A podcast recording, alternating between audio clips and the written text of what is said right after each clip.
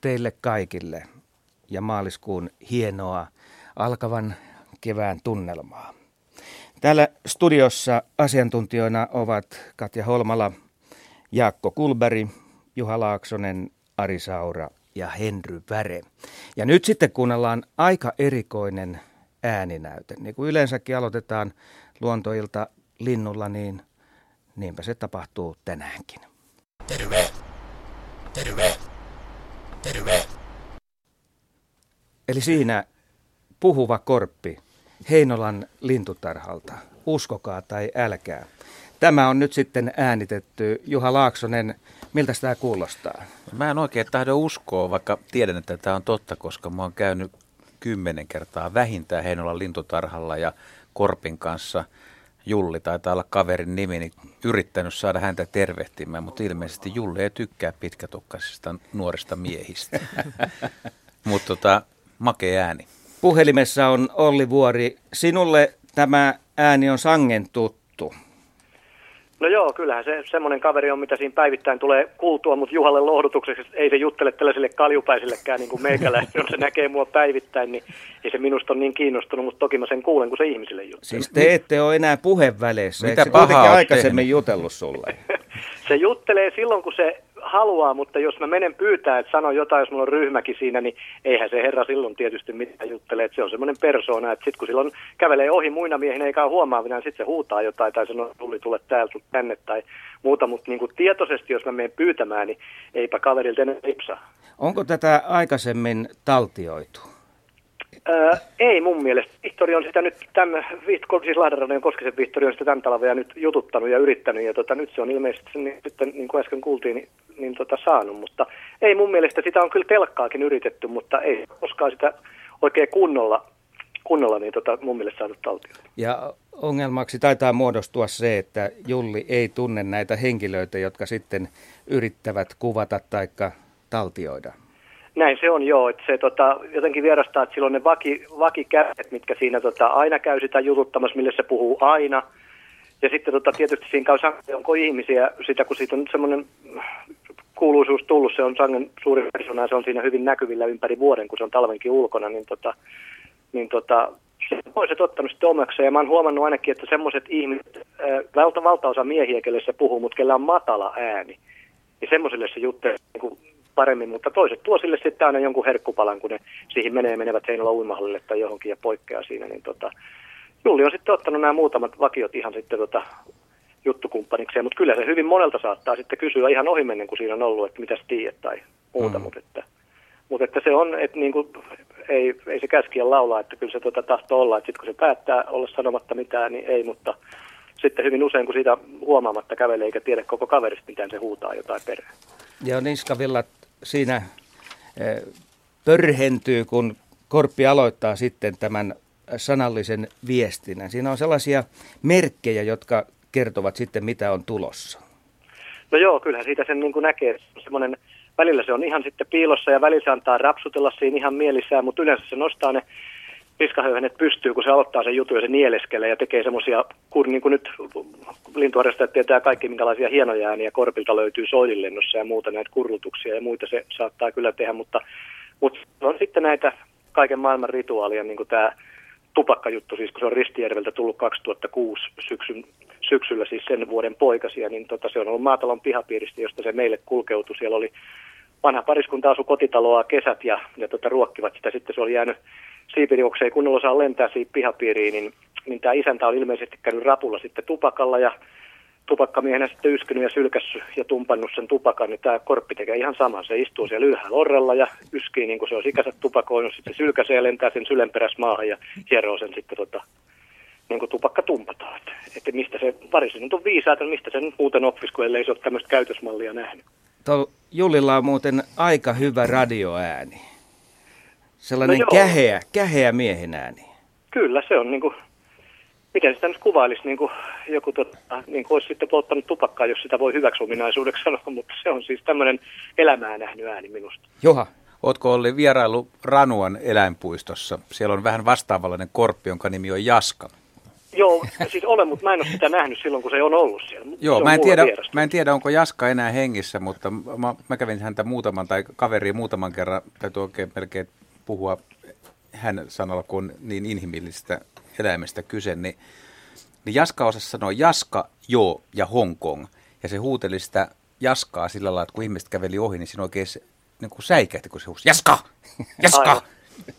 Ja tämä oli sitä vuotta, kun mä ensimmäisen kerran kävin siellä, niin oli Lahdessa, Veijarit jäi kiinni dopingista ja Isometsä oli jäänyt kiinni, niin mä kysyin Jaskalta, että jääkö nämä muutkin hemmot kiinni, niin Jaska vastasi, että joo. Ja sitten kului vähän aikaa, niin näin vaan kävi pojille, että Jaska on myös ennustaja. Se oli merkillinen korppi, se myös tiesi asioita. Joo, niillä on hyvin selvä niin kuin toi auskultaatio, että se ääni tulee kyllä selkeästi, että siitä saa kyllä sitten sen, mitä ne puhuu. Kiitoksia Olli Vuori. Ja erinomaiset onnittelut Vihtori Koskiselle tästä hienosta äänityksestä. Nyt me kuullaan se vielä kerran tässä näin. Terve! Terve! Terve! Jaska, onko maailmalla tällaisia lintuja paljon? Mehän tiedetään, että papukaijat osaa hyvin puhua, mutta onko sulla havaintoja? Mä en ole itse kyllä mitään suuria matkijoita havainnut, mutta aika legendaarinen tämä David Attenborough. Liar Bird -esitys, joka löytyy YouTubestakin tosi helposti. Että siinä lintu juttelee kaiken maailman omituisia. Se pystyy matkimaan sen moottorisahaa ja huutaan timber sitten, kun puun katkeamisääniä sitten kuuluu timber ja rytinää, kun puu tulee alas ja tämän tyyppistä. Siinä on tosi vähän vaikeuksia aina saada selville, että onko siinä vähän jengellä niin kuin huuli lentänyt, että sinne on pistetty omia väliin, mutta hyvin se radiota matki esimerkiksi, ohi meneviä ambulansseja. Muuten Yle Luontoilta Facebookista voi tämän Jullikorpin sitten käydä katsomassa. Siellä se kerran ainakin tervehtii katsojiaan. Ei muuta kuin sinne tsekkaamaan tilannetta. Mun serkkupojalla oli tämmöinen samanlainen pesään jäänyt hylätty korpinpoika aikanaan. Ja silloin oli myös tosi hauskoja pikkumaneereita, että kun serkku meni nukkumaan, niin se korppikin rupesi niin kuin, että jaha, että nyt nukutaan. Ja sitten se asettui selälleen makaamaan tyynylle niin kuin, samaan asentoon kuin serkkupoika kanssa. Ja se ei niin kuin ensimmäisen vuoden aikana suostunut lentään, koska piti kävellä joka paikkaan niin kuin normaalit ihmiset eikä lennellä ympäriinsä. Mutta tästä eteenpäin aiheena villi kotimainen luonto. Puhelinnumero Luontoiltaan 0203 17600. Siis 0203 17600. Ja sähköpostia voi lähettää osoitteeseen luonto.ilta@yle.fi. Eli näillä lähdetään liikkeelle, mutta kyllähän tässä nyt maaliskuun puolessa välissä pikkasen on jo sellaista kevään tunnelmaa. Itse muutama päivä sitten ensimmäisen kerran havaitsin taivaalla jo harmaa lokkea. Tiedän, että moni, joka täällä asuu rannikolla, on nähnyt niitä pitkin talvea, mutta minulle olivat ensimmäiset. Lensivät korkealla ja mukavasti ääntelivät. Onko Juha niin, että harmaa lokit ovat tulleet? Kyllä, niitä etelärannikolla on, joo, kyllä aika paljonkin. Hamina. Ja täällähän on talvehtinut kaatopaikoilla, mutta siis se on monessa paikassa itse asiassa ensimmäisiä muuttolintoja harmaalokit. Kyllä tulee sisämaahankin, mutta se kaklatus, sehän on keväinen ääni sitten. Ja monesti pilkkimiehet havaitsevat näitä harmaalokkeja, jotka lentävät järvien yläpuolella. Ehkä sitten vähän tsekkailevat, että mistä löytyy sitten näitä sopivia kaloja, jotka on jätetty sinne avantojen reunoille. Eiköhän nuo verkkomiehetkin, Arilla on varmaan verkot ollut taas Espoossa, niin sulla on enemmän lokkihavaintoja kuin mulla. Joo, itse asiassa Espoonlahdellahan on ollut merilokkeja koko talven, että nehän on, jos nyt jää reunaimen 5 kilometriä kauemmas, niin ne pysyttelee kyllä aika hyvin siinä Lahdella, ja onpa siellä ollut yksi iso lokkikin, tämmöinen nuori aikuinen iso lokki näiden merilokkien joukossa, ja sitten siellä on pari merikotkaa myöskin talvehtinut näin, vaikkei ne nyt mitään muuttolintuja varsinaisesti on, mutta että kalastajat kun jättää sivusaalista sinne, niin tämmöiset kalansyöjälinnut hyvin viihtyy siellä. Otetaan lähetykseen Seppo Rantala Haminasta. Tervehdys. Tervehdys. Ja minkälainen kysymys sinulla on? Kuinka paljon harakanpoikainen kasvaa päivässä? No sehän... Harakanpoikainen päivässä. Tarkka kysymys. Harakanpoikainen. Tarkoitatko painoa, pituutta? En mä osaa vastata tämmöiseen kysymykseen. Kun se syö niin paljon kuin sillä antaa. Paljon siitä nyt voisi kuvitella. Siis nyt täytyisi vähän laskeskella ja miettiä, että mikä... Jätetäänkö hautumaan? Joo, en mä osaa vastata tämmöiseen kysymykseen. Onko sinulla itsellä havaintoja? Se kasvaa nopeasti ja hyvin, niin kuin linnunpoikasta kasvaa pikkulinnunpoikasta parissa viikossa lentokykyiseksi. Harakanpoikainen kasvaa 3,5 viikkoa. Ajatellaan, että se lähtee semmoisesta vaaleanpunaisesta pienestä, no minkä kokoinen nyt muna on, ja siitä pienemmästä, niin se lähtee kasvamaan ja 3 viikon päästä se lentää. Mutta ei se varmaan voi laskea ihan keskinopeutta, millä lailla se kasvaa, mutta siis kehitys on nopea. Paljon se on, kun se kuoriutuu munasta painoa, silloin onko sillä 5-10 grammaa? Voisi ajatella, että sitä luokkaa ehkä. Ja sitten kun se lentää, niin se on jo... Paljon harakka painas, mitä veikataan? 200 grammaa. Se on varmaan vähän painavaa. Niin mä veikkaan kanssa. Aikuinen, joo. Mutta siinä vaiheessa, kun se lähtee lentoon, niin saattaa olla se 200 grammaa aika lähellä. 200-300 grammaa. Siitä jos nyt rupeaisi laskemaan, mitä se nyt... 10 grammaa päivässä. Henry tiesi vastauksen. Jos näillä mennään. Sieltä se tuli. Henry nurkasta. Ja sitten ne oli niin älykkäitä, ne oppi vahtimaan taloakin. Millä tavalla?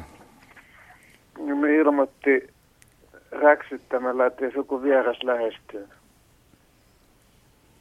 Todellinen kotivahti. Kyllä. Varislinnat on älykkäitä.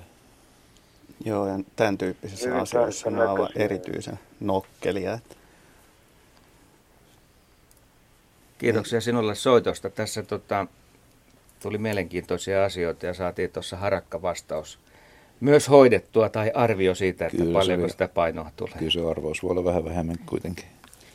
Riippuu kehitysvaiheesta, että mikä se on lisää. Niin, no, mutta se on ihan fakta, että siis se painaa muutaman gramman, kun se kuoriutuu, ja sitten kun se lähtee pesästä, niin se on varmaan noin parisataa grammaa. Mutta siinähän tulee, ei sitä voi ajatella sillä lailla, koska esimerkiksi nuoret linnut, talitiainen on aika hyvä esimerkki, niin talitiaispoikana, kun se pöntöstä lähtee, niin se painaa usein vähän enemmän kuin emonsa. Ja se emo syöttää poikana, kun vaatii lisää ruokaa. Ja lopuksi se emo tajuu, että nyt tämä homma täytyy keskeyttää, että ei anneta enää, että poikasen on tultava ulos. Ja se painaa siis ehkä parikin grammaa enemmän kuin aikuinen. Niin voisi olettaa, että myöskin tämmöisellä harakalla, että harakan poikasella, niin se itse asiassa... Lähdin varmaan vähän joron jäljille, jos sitä mittaa painossa. Pitäisikö sitä mitata vaikka, että kuinka nopeasti siipisulka tai höyhenet tulee rakentaa sitä kautta, koska jos vatsassa on paljon ravintoa, niin se myös tulee ulos sieltä, että se painohan vähän vaihteleekin vuorokauden mittaan. Näinhän se on, että sitten kun se lähtee pesästä, niin läski muuttuu lihaksiksi. Ja luuthan niillä tietysti kasvaa paksuutta varmaan. Otetaan seuraava soittaja. Arne Manninen, hyvää iltaa. Hyvää iltaa. Ja mitäs käsitellään tänään? No, mulla olisi semmoinen vanhan kanssa uskomus siellä on varmaan semmoisia käärmeasiantuntijoita. Että vanhalla kansalla oli semmoinen uskomus, kun ne löysi tuolta maastosta semmoisen silleän pyöreähkön kiveen ja ne luuli, että se on käärmeet käräjiä käyneet ja siinä hännällään pyöritelleet ja se on siinä muotoutunut se pyöreäksi ja silleäksi se kivi. Ja sitten on, että jos se ihminen sen sattuu löytämään niin siinä on semmoinen taikavoima, että vaikka käräjillekin joutuu, niin sitä ei koskaan häviä, kun se kivi oikein haltuunsa on. Että semmoinen kysymys, että pyöritteleekö ne käärmeet sillä lailla kiviä. Tämä on vähän semmoinen vanhan ajan vaan meilläkin. No, ei varmasti pyörittele, mutta siis jos on sileä tumma kivi, niin käärmeet kyllä mielellään valitsee tämmöiseksi lokoilupaikaksi, varsinkin jos se on auringossa lämmennyt kivi, niin tämmöisen sileän kiven kuin rosoisen kiven, koska se sileä kivi painuu tiukemmin sitä käärmeen vatsanahkaa vasten ja saa sen lämmön johtumaan tästä kivestä käärmeeseen paremmin. Että se voi olla, että se uskomus tulee siitä, että jos käärmeellä on valikoitavina erilaisia tämmöisiä lököilypaikkoja, niin se tietenkin optimoi sen lämmön saannin ja tämmöisessä tapauksessa sileä kivi on parempi. Ja kun vielä oli niin pieni, että semmoinen 2-3 senttiä saattaa vähän pitempi olla niin pieniä, niin eihän ne... Tämä selitys ei sitten siihen, mutta että voi olla, että se käärmeen mieltymykset sileisiin pintoihin niin lähtee tästä sitten liikkeelle ja sitten on ajateltu, että kun on löydetty pieniä pyöreitä sileitä kiviä, että ne on sitten käärmeiden silottamia. Niin se tällaisia... on ihan kyllä pelkkä uskomus. Tällaisia onnenkiviä muuten on varmaan kannettu mukana menneillä kyllä. vuosikymmenillä. Kyllä, ihmiset on kaikenlaisia amuletteja kantaneet mukanaan kyllä. Tosiaan siitä on loppuun 70 vuotta vanha papparainen oli ja sillä oli rahalompakossa semmoinen kivi, se näytti sitä. Semmoinen tumma harmaa kivi, se oli sillä ja se oli varmasti, se ei usko siihen, kun se jos häntä jotenkin loukattiin puheessaan, niin se oli aina käräjille menossa. Vaan ei minä tiennyt kyllä koskaan, että olisiko se käynyt käräjillä sen olevan kuitenkin. Ja nyt on ollut jollain muulla minä kuullut, mutta minä en, muilta en ole kuin sitä yhdeltä nähnyt Niin se vaan... Kyllähän tämä nyt jo luonnostaan, että eihän nykyajan ihminen semmoisia usko, vaan kuitenkin siinä oli semmoinen uskomus vanhalla kansalla. Joo, ja kyllähän käärmeisiin tosiaan liittyy monennäköisiä muitakin uskomuksia. Se on kuitenkin tämmöinen mystinen eläin ollut, että siihen hyvin paljon kaikennäköisiä luuloja ja uskomuksia liittyy muitakin. Joo, kyllä. Minä olen kuullut, että siellä mainitaan siellä Lönnrötin Kalevalan kirjassa käärmekivestä puhutaan, vaan minä kun en ole lukenut sitä, että minä en tiedä, vaan että saattanuthan se olla hyvin tuolla Karjalan puolella se semmoinen uskomus vanhaa aikaa. Kyllä varmasti näin on. Joo. Kiitoksia soitosta. Joo, haluaako kiitos. Joku vielä lisätä tähän jotain? No se, asia on käsitelty, kiitos. Se, minkä hän tuossa totesi, että käärme on varmaan se eläin, johon Suomessakin uskomuksia niitä liitetään, että... sattuneista syistä. Otetaan Jorma Pitkäranta mukaan luontoiltaan. Hyvää iltaa. Semmoinen kysymys, tai kerronko tarinan ensiksi? Kerro vaan. Mä olin tuolla Petroselällä Saimaalla uistelemassa ja en saanut kalaa, mutta kiinnitin huomiota semmoiseen yksinäiseen lokinpoikaseen, johon mä aina silloin tällöin siellä törmäsin, kun edestakaisin uistelin ja sitten olin pari tuntia uistellut ja en ollut koko aikana nähnyt ainuttakaan aikuista lokkia, joka olisi käynyt sitä ruokkimassa tai morjastamassa ja mä olin sitten pois lähdössä, niin se sattui taas olemaan siinä veneen vieressä, niin mä otin sen sitten veneeseen, yritin ruokkia sitä eväsvoileivillä ja makkaroilla, mutta en saanut sitä syömään. Sitten vähän aikaa mietin, että mitäs mä tämän poikasen kanssa sitten teen.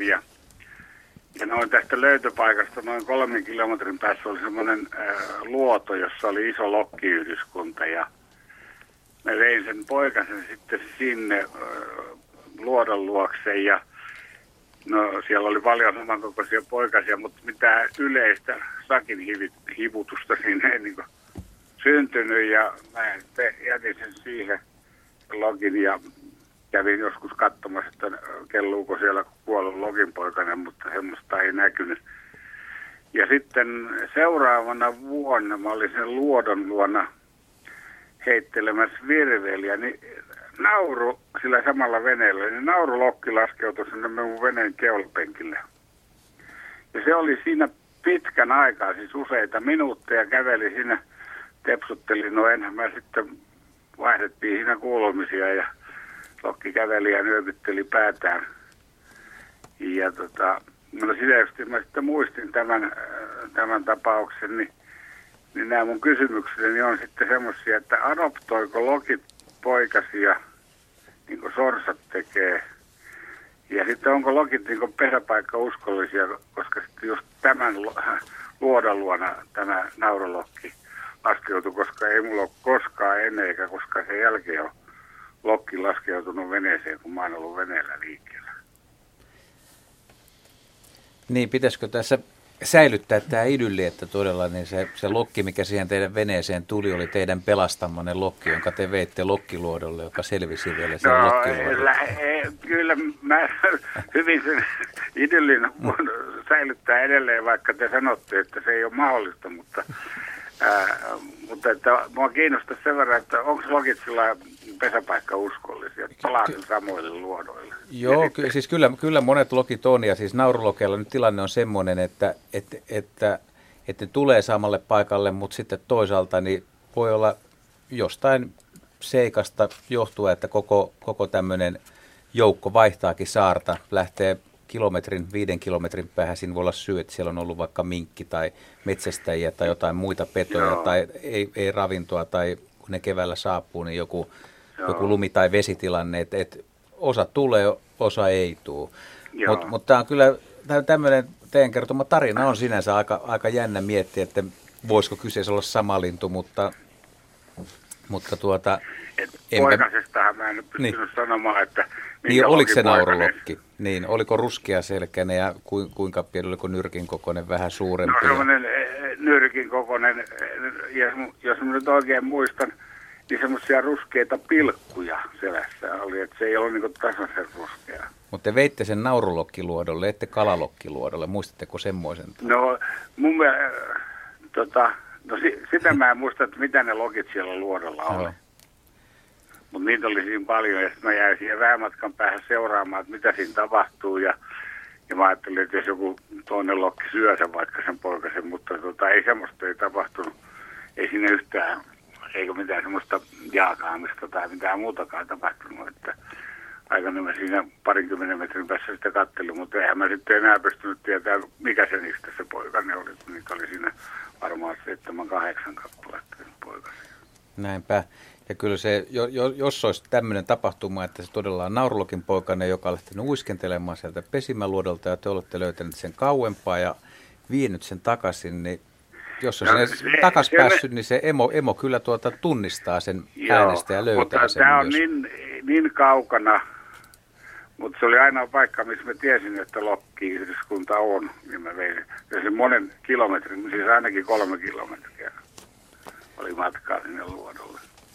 Mistä mä sen löysin. Et todennäköisesti jossain muuallakin sitten siinä lähden Petraselkään, kun mä olin ihan, voi sanoa, keskellä Petraselkää. Joo. Eipä pysty tarkkaan sanoa. Voi olla, että kun ei lajia tunnistanut. Mulla riittää se tieto. Mutta sitten tämä toinen kysymys, että onko lokeilla tämmöistä taipumusta adoptoida vieraita lapsia? Ei kyllä oikeastaan ole. Että kyllä ne emot hoitaa sen, mutta sitten sen verran voi sanoa lohdutukseksi, että lokinpoikainen kyllä saattaa tuommoisessa hyvässä ryhmässä niin säilyä hengissäkin ja aika nopeasti löytää vähän itsekin ravintoa. Mutta mun mielestä niin naurulokinpoikasta ei kyllä ruoki sitten toisia poikasia. Mutta jos joku tietää tarkemmin täällä, niin ehkä, mutta ei kukaan täällä nostele käsiä. Kyllä aika pitkälle omat poikaset hoidetaan. Kuuntelette Luontoiltaa. Puhelinnumero lähetykseen 0203 17600 ja sähköposti luonto.ilta@yle.fi. Kerrotaan vielä puhelinnumero 0203 17600. Ja otetaan linjoilta seuraava soittaja. Ken siellä? No, täällä on Osmo Kivilaakso alias Särkän Era. Terve. Terve ja hyvää iltaa kaikille teille siellä, ketä olettekin. Kiitos samoin. Tämmöiseen mulla on yksi kysymys, johon on samaan kysymykseen, millin jatkokysymys. Niin mua on varmaan joskus joku kysynytkin, mutta tämmöinen on mennyt ohi sitten hilseen, niin kun tässä itseäni aina hoidellut tuolla maaeri helmassa, niin kuin itse sanoin, ja marjoista nimittäin on nyt kysymys, että kun kova niitä syömään, kun ensin vaan kerää, niin tuossa Rämeellä tässä lähellä, missä mä menen tuonne metsiin, on joka vuosi siinä on niin komeita mustikanvarpuja, jotka heiluttelee mulle ironisesti, että hähää, me ollaan näin komeita, mutta marjoja et saa. Ikäpäivänä en ole nähnyt siinä marjanmarjaa, ja siinä on valtava alue siinä, niin mistä tämä nyt sitten johtuu, että vaikka on tämmöinen kimalaisvuosi tai muuta, niin ne ei kukin ne mustikanvarvut, niin tämä on unohtunut. Mä oon varmaan joskus kuullut selityksen, mutta siellähän on teillä tämä asiantuntija. Mitäs Henry arvioit? Niin, missäpä Suomea me nyt oltiinkaan? Täällä on Hauholla olen minä. Joo. Ne on niin komeita mustikanvarpuja, että ei sen komeampi voi mustikanvarpu olla ja niin elinvoimaisen näköisiä. Ja mä nyt oon ollut täällä 6 vuotta tällä seudulla, niin yhtenäkään vuonna niin ei, niissä on marjanmarjaa. Ja siinä on, se on tosiaan ainakin tuommoinen alue, missä sitä on, niin sanotaan nyt semmoinen 500 metriä kertaa 500 metriä, se on valtava alue, niin täynnä mustikanvarppuja. Se on joku sellainen, se ei ole niin kuin suomaastoa, vaan vähän niin kuin rämettä semmoista, missä nämä mustikanvarput on. Ja vaikka sitten on kimalaisvuosi, niin ei siellä mitään. Marja, mä oon monta kertaa ajatellut, että onko mä joskus kuullut tähän selityksen vai... No annetaan nyt 5:30 vastaus. 6:30 vastaus. Jos se on oikeasti räme, niin se on mustikalle tietysti hieman niin vieras kasvupaikka näin Etelä-Suomessa. Ja yleensä juolukka kasvaa tuollaisilla rämekankailla. Mutta jos se on mustikka, niin ei mulla mitään niin takuvarmaa selitystä ole antaa, miksi siellä ei olisi marjoja. Että mustikka yleensä kukkii hyvin. Ja sen puolen asiat pitäisi olla kunnossa. Jos se on hallanarka maasto, niin yksi mahdollisuus on, jos se on oikeasti, jos se on tämmöinen rämeinen paikka, niin silloinhan se on hyvin vetinen. Ja vetisille paikoille tulee keväthalla hieman herkemmin kuin kuiville kankaille. Ja se on yksi mahdollisuus, että halla vie varhaisen kevätkukinaan ja sitä kautta ei synny marjoja. Että yleensähän juolukka kasvaa tämmöisillä rämepaikoilla runsaampana, mutta...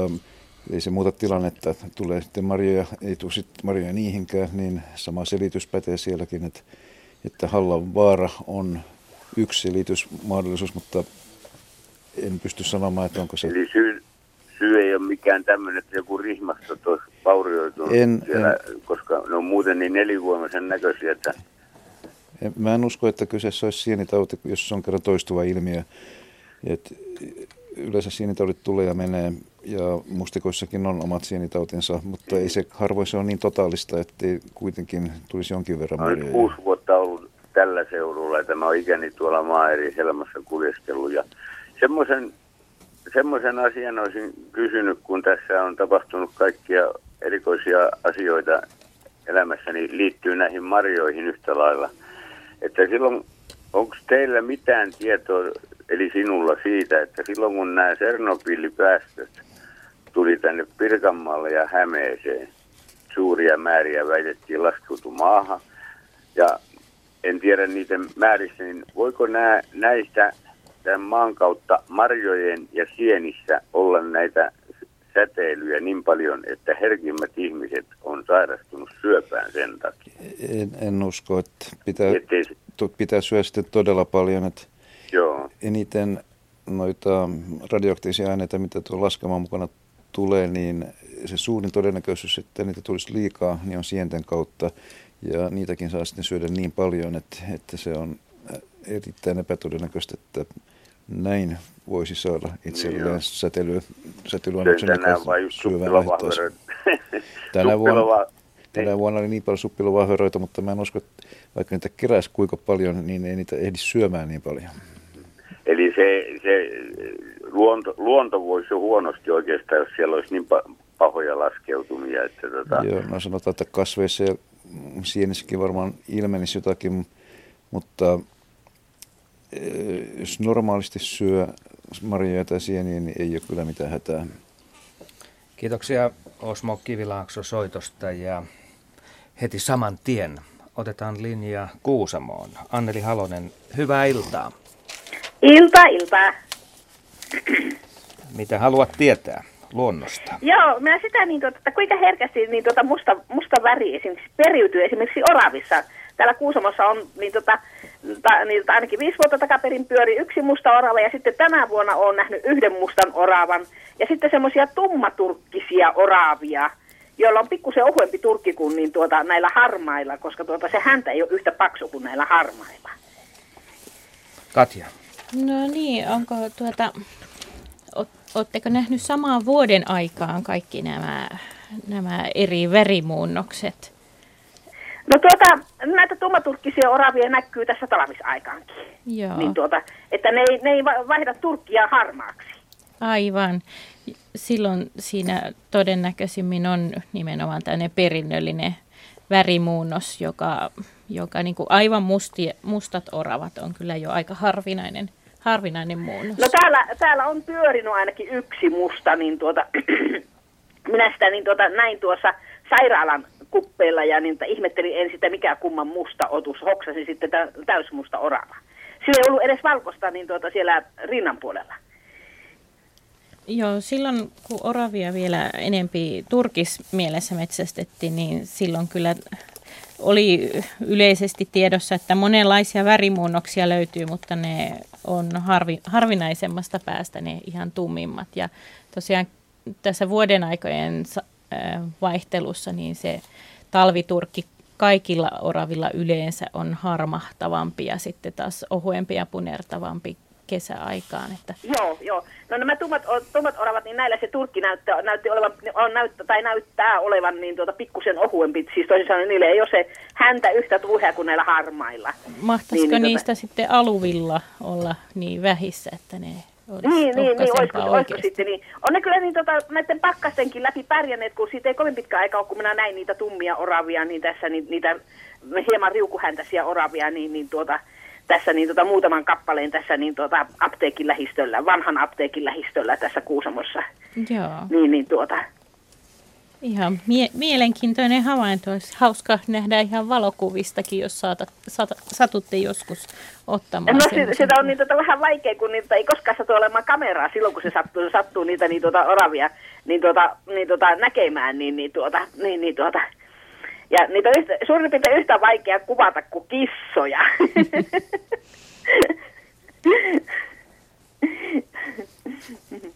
Selvä. Nyt on asiaa puitu vai vieläkö Henry haluaa lisätä? Niin, jos mä nyt oikein ymmärsin, se on siis perinnöllinen ilmiö. On perinnöllinen, joo. Jaska. No, kun tuolla Siperiassa ja muualla keikkunut aina välillä, niin siellä en ole koskaan nähnyt tämmöistä punasta tai talvella harmaampaa oravaa. Ne on aina ollut noita tuollaisia tummanruskeita, hieman vaaleja kirjailuja. Pannut merkille siellä. Joo, mä laskin tässä oravakeskustelun aikana, palasin vielä siihen harakan kasvunopeuteen. Ja tein tämmöisen, tämä on siis yleinen, tämä ei varmasti pidä paikkaansa kaikkien osalta, mutta mä nostin vähän tätä, jos saa palata, saa palata. Lyhyesti.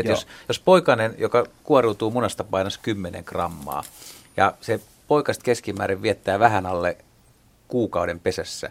Mä laskin sen kuukauden 30, että se olisi 30 vuorokautta pesässä ja lähtisi 200 grammasena, mikä voisi olla aika hyvä keskipaino harakalle. Niin silloin se vuorokaudessa, jos se menisi tasaisesti, niin se liho olisi 6,3 grammaa päivässä. Eli sekin on aika paljon.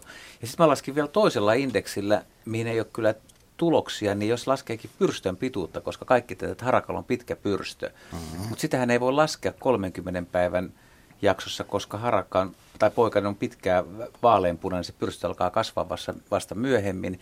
Ja koska harakalla ei ole täysin pitkää pyrstöä, kun se lähtee pesästä, niin mä ajattelin, että poikainen, joka lähtee pesästä, niin sillä voisi olla parhaimmillaan 15 senttiä. Harakan emolla on paljon pidempi, niin sehän ei kasvaisi sitten tavallaan, jos se olisi 15 päivää, 15 senttiä, se voisi kasvaa sentin vuorokaudessa sitten parhaimmillaan. Se on aika hyvin. No niin, sekin on hyvä. Kun ei ole muita tuloksia, niin tässä nyt on. Hyvä, että palasit asiaan. Kauko Härköselle toivotetaan nyt hyvää iltaa. No iltaa. Ja Paltamosta soittelet. No Paltamosta, täältä sääolosta tulin tuossa vähän aikaa sitten. Millaiset sääolot siellä on nyt? No täällä on ihan semmoinen. Sateet on sää ja mitähän tiedä, joku aste pakkasta. Kevät-talvi hienoimmillaan. Mutta no, nyt sitten se kysymys. On. No mulla on murhaispesästä. No niin. Se on tuossa, se ei minulla ole tuossa, vaan tuossa vieressä, tuossa vähän matkan päässä on veljen mökki ja siinä on kivituhkoa siinä pihan käytäville ja tielle on pantu ja se on murhaet tehneet sitä pesää. Kantaneet pitää, se on semmoista villin kahden kiveä sen pesään. Miten se on tuommoinen ylleistä? Niin? Minkäs kokoinen se on se? No se ei ole tuo kuin semmoinen, olisikohan puoli metriä korkean nykyisellään. Niin. Joo. Ootko nähnyt näitä muurahaisia? Minkä näköisiä ne on? Minä sen kuvasin, vaan se oli viime syksynä, oli tuossa, minä kävin kuvaa ottamassa siinä, vaan se oli sinun niin aamuillasta ja syksypuolta, niin ei ollut siinä päällä muurahaisia. Mutta ootte sitten nähnyt, onko ne kekomuurahaisia vai jotain muuta? Onko se sellaisia isoja punaisia kekomuurahaisia? Ei kun näitä normaalaisia kekomuurahaisia. Okei, eli punaisia kuitenkin. Niin, näitä joo. Mitä ne yleensä on tuota. Ja nyt on niin, että se on vaikka tosiaan pihaat ja siihen käytäville mökillä, veljen mökillä tosiaan, niin sitä kivituhkoa levittäneet sinne, niin siinä on samalla ne, ohi siinä havopuita ollut, se mänttyä ja koivuja on siinä ympärillä, että eikä niistä ole ne ohista eikä muusta ollut puutetta kyllä. Joo, no mä sanon tällä, että näitä kekomuurahaisiahan, vaikka ne on kovin samannäköisiä näin päälle päin, niin niitä on meillä kymmenkunta lajia ainakin. Ja ne ei ole kaikki ihan preferensseiltä eli mieltymyksiltään samanlaisia, vaan osa näistä lajeista käyttää erityyppisiä rakennusaineita. Ja mitä taas tuommoiseen kivituhkaan tulee, niin, tai mitä se oli? Mitä tässä ei ole niitä marjaisia. Mutta kivituhkaa kuitenkin oli. Niin kuin ne johon ei ne ole niitä kuin näitä normaalin, mitä minä olen nähnyt siinä, niin normaali kekomuraihaisen näköisiä. Joo, siis se on ihan, se on ihan sallittua, että ne ei on. Ei ole niin kuin se ne tuonne johon hienoon tuhkaan, hienoon multtaan tekee ne pikkuset, niin ei ole niitä. Niin. Joo, siis se on ihan sallittua, että kekomurahaiset tekee tällaista. Ja tuommoinen niinku tuhka, niin se on itse asiassa erittäin hyvää ainesta pesään, koska se lämpenee myös auringonpaisteessa todella hyvin. No niin, että se hieno kivi sitten tietysti on. Kyllä. Että onko se miten yleistä muuten, että ne on sitten tehnyt kivistä sitä pesseä sen? No jotkut kekomurhaislajit tekee sitä ihan normaalisti, että ne ajattelee. No ei ajattele, mutta vaistovaraisesti osaavat tämmöisiä hyödyllisiä rakennustarvikkeita käyttää hyväkseen. Ja tuommoinen, voisin kuvitella joku kivituhka tai ihan tavallinenkin tuhka, niin on ainakin mausteena pesässä niin mainiota lämpöä. Kivituhka on itse asiassa semmoista hienojakoista kiviainesta, ei se ole tuhkaa, vaan ne on ihan kiviä.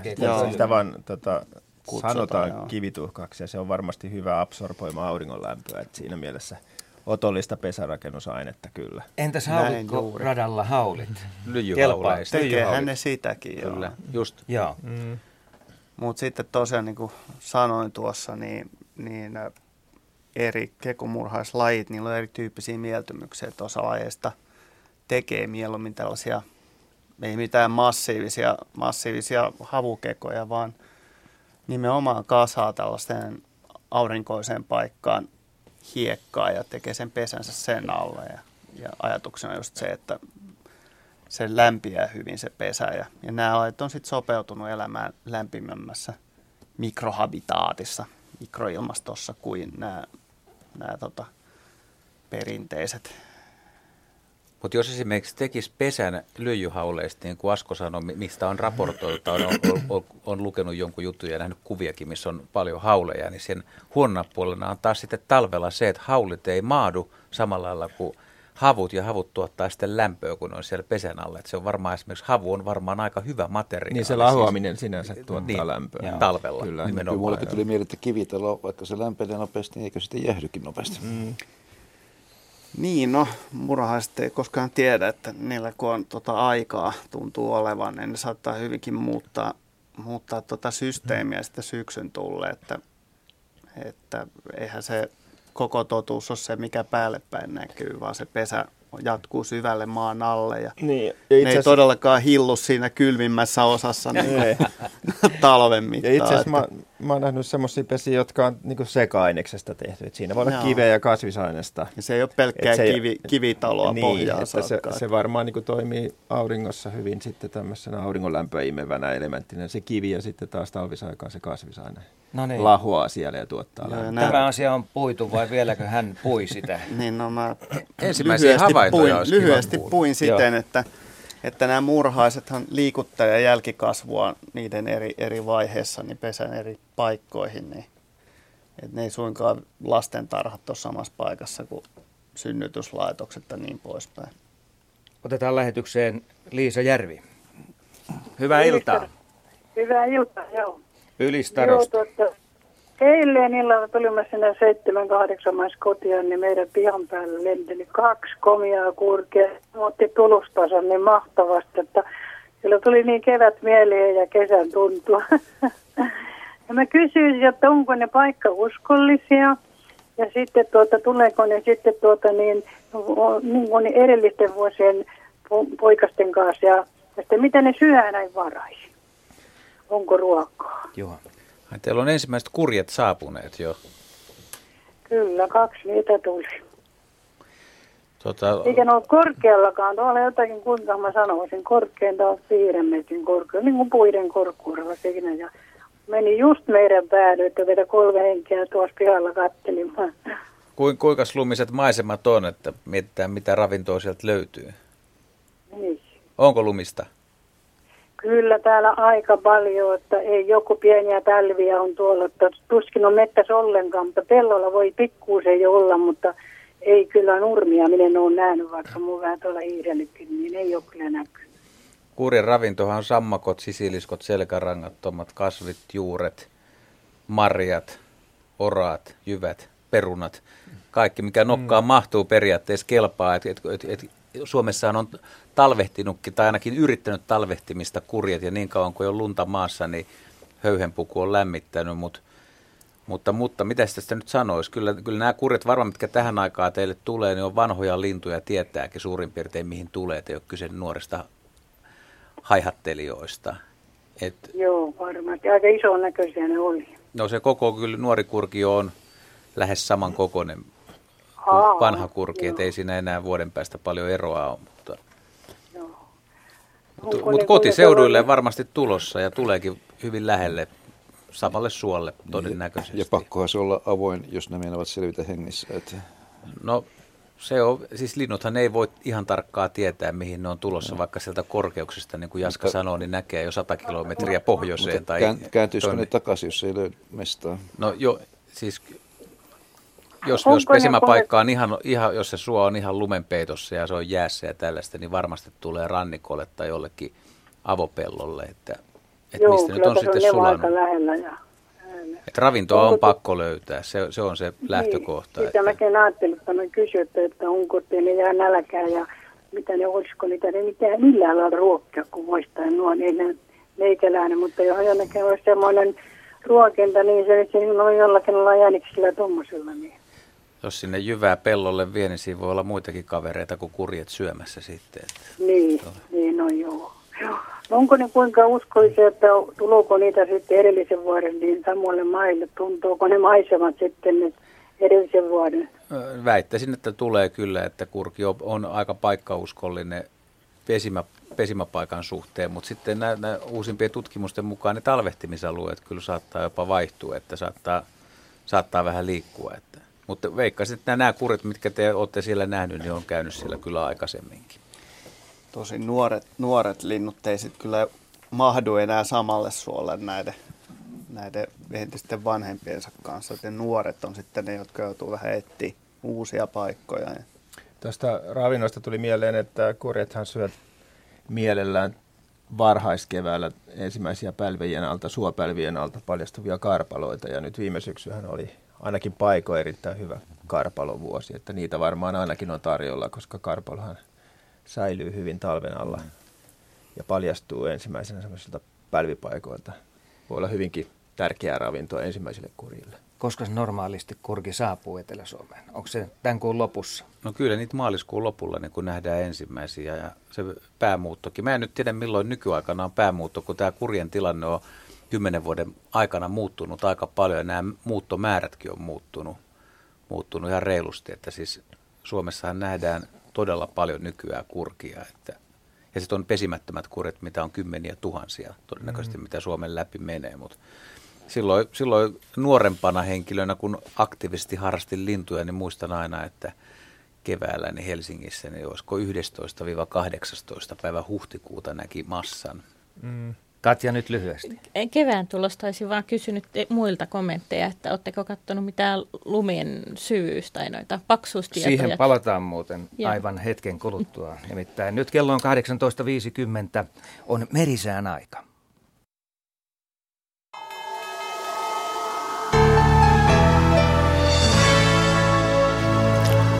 Säätiedotus merenkulkijoille. Korkeapaineen selällinen liikkuu Suomen yli itään, matalapaineita liikkuu Norjan merta pitkin koilliseen.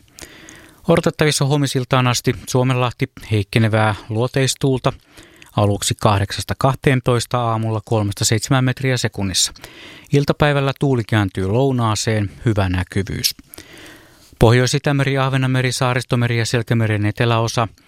Heikkenevää luoteistuulta, yöllä lännenpuoleista tuulta 3-7 metriä sekunnissa. Aamusta alkaen voimistuvaa etelän ja lounaan välistä tuulta päivällä 6-10 metriä sekunnissa. Enimmäkseen hyvä näkyvyys. Selkämeren pohjoisosa, Merenkurkku ja Perämeri, heikkenevää luoteistuulta, yöllä lännenpuoleista tuulta 2-6 metriä sekunnissa. Aamusta alkaen voimistuvaa etelän ja lounaan välistä tuulta päivällä 8-12 metriä sekunnissa. Aluksi hyvä näkyvyys. Aamusta alkaen paikoin vähän lumi- tai räntäsadetta. Ja Saimaa heikkenevää luoteistuulta yöllä 4-8. Aamusta alkaen lännen puolesta tuulta 1-5 metriä sekunnissa. Enimmäkseen hyvä näkyvyys. Ja odotettavissa torstai-illasta perjantai-iltaan Suomenlahti, Pohjois-Itämeri, Ahvenanmeri, Saaristomeri ja Selkämeri. Etelän ja lännen välistä tuulta yöllä alle 10 metriä sekunnissa, päivällä alle 14 metriä sekunnissa. Merenkurkku ja Perämeri, etelän ja lännen välistä tuulta yöllä enimmäkseen alle 14 metriä sekunnissa, päivällä kovan tuulen todennäköisyys 60%. Ja sitten säätiedot rannikkoasemilta kello 17 Haapasaaressa oli lämpöasteita 2, tuuli pohjoisluoteesta 13 metriä sekunnissa, selkeää ja näkyvyyttä 40 kilometriä. Kotka Rankki +2, pohjoisluode 10, Orrengrund +2, pohjoisluode 13, Emäsalo +4, pohjoisluode 11. Kalvoidagrund +2, pohjoisluode 12, Eestiluoto tuuliluoteesta 9 metriä sekunnissa. Harmaja +3, pohjoisluode 12, selkeää 45 kilometriä näkyvyyttä, Mäkiluoto +3, luode 11. Bokashär +2, pohjoisluode 7, selkeää yli 50, Jussarö +3, pohjoisluode 8, selkeää 45. Hanko Tuliniemi +2, pohjoisluode 8, Russarö +2, luode 8. Venö +1, luode 7, Uutöö +1, Pohjoisluode 12 selkeää, 30 kilometriä näkyvyyttä. Puuksjär plus 1, Pohjoisluode 10 ja Ristan tiedot puuttuvat. Kotska Sandön plus 2, Pohjoisluode 4, 35, Rajakari plus 2, luode 9. Wagerholm 0, luode 11, Kymlinge lämpöasteita 0, tuuli pohjoisluoteesta 8 metriä sekunnissa selkeää ja näkyvyyttä eli 50 kilometriä. Nyham plus 1, pohjoisluode 10, Märket plus 1, luode 8, Isokari 0, luode 9, selkeää 35. Kylmäpihlaja 0, luode 11, selkeää 20, Tahkoluoto 0, pohjoisluode 10, selkeää ja näkyvyyttä 45 kilometriä. Kristinan kaupunki Karhusaari miinus 1, pohjoisluode 5, Prechäret miinus 1, Tyyntä. Strömingspoudan 0, länsiluode 4, Valassaaret 0, länsi 5, Kallan plus 1, luode 6, Tankar plus 1, luode 6, selkeää yli 50. Ulkokalla 0, luode 7, Nahkiainen 0, luode 9, Raahe miinus 1, pohjoisluode 7, 45 kilometriä näkyvyyttä. Oulu Vihreäsaari miinus 3, länsiluode 8, näkyvyyttä yli 50 kilometriä, Marjaniemi -3, luode 10, selkeää 29, Kemi 1 -1, luode 9 ja Ajoksessa pakkasta 1 aste, pohjoisluoteesta tuulta 7 metriä sekunnissa, selkeää ja näkyvyyttä yli 50 kilometriä. Meriveden korkeudet tänään kello 17 mitattuna Kemi -14 senttimetriä, Oulu, Raahe ja Pietarsaari -13, Vaasa -10, Kaskinen ja Mäntyluoto -9 senttimetriä, Rauma -8, Turku -1, Föglö -5, Hanko +6, Helsinki +12 ja Hamina +25 senttimetriä. Aallokon korkeus tänään kello 16 Pohjois-Itämerellä 1,6 metriä.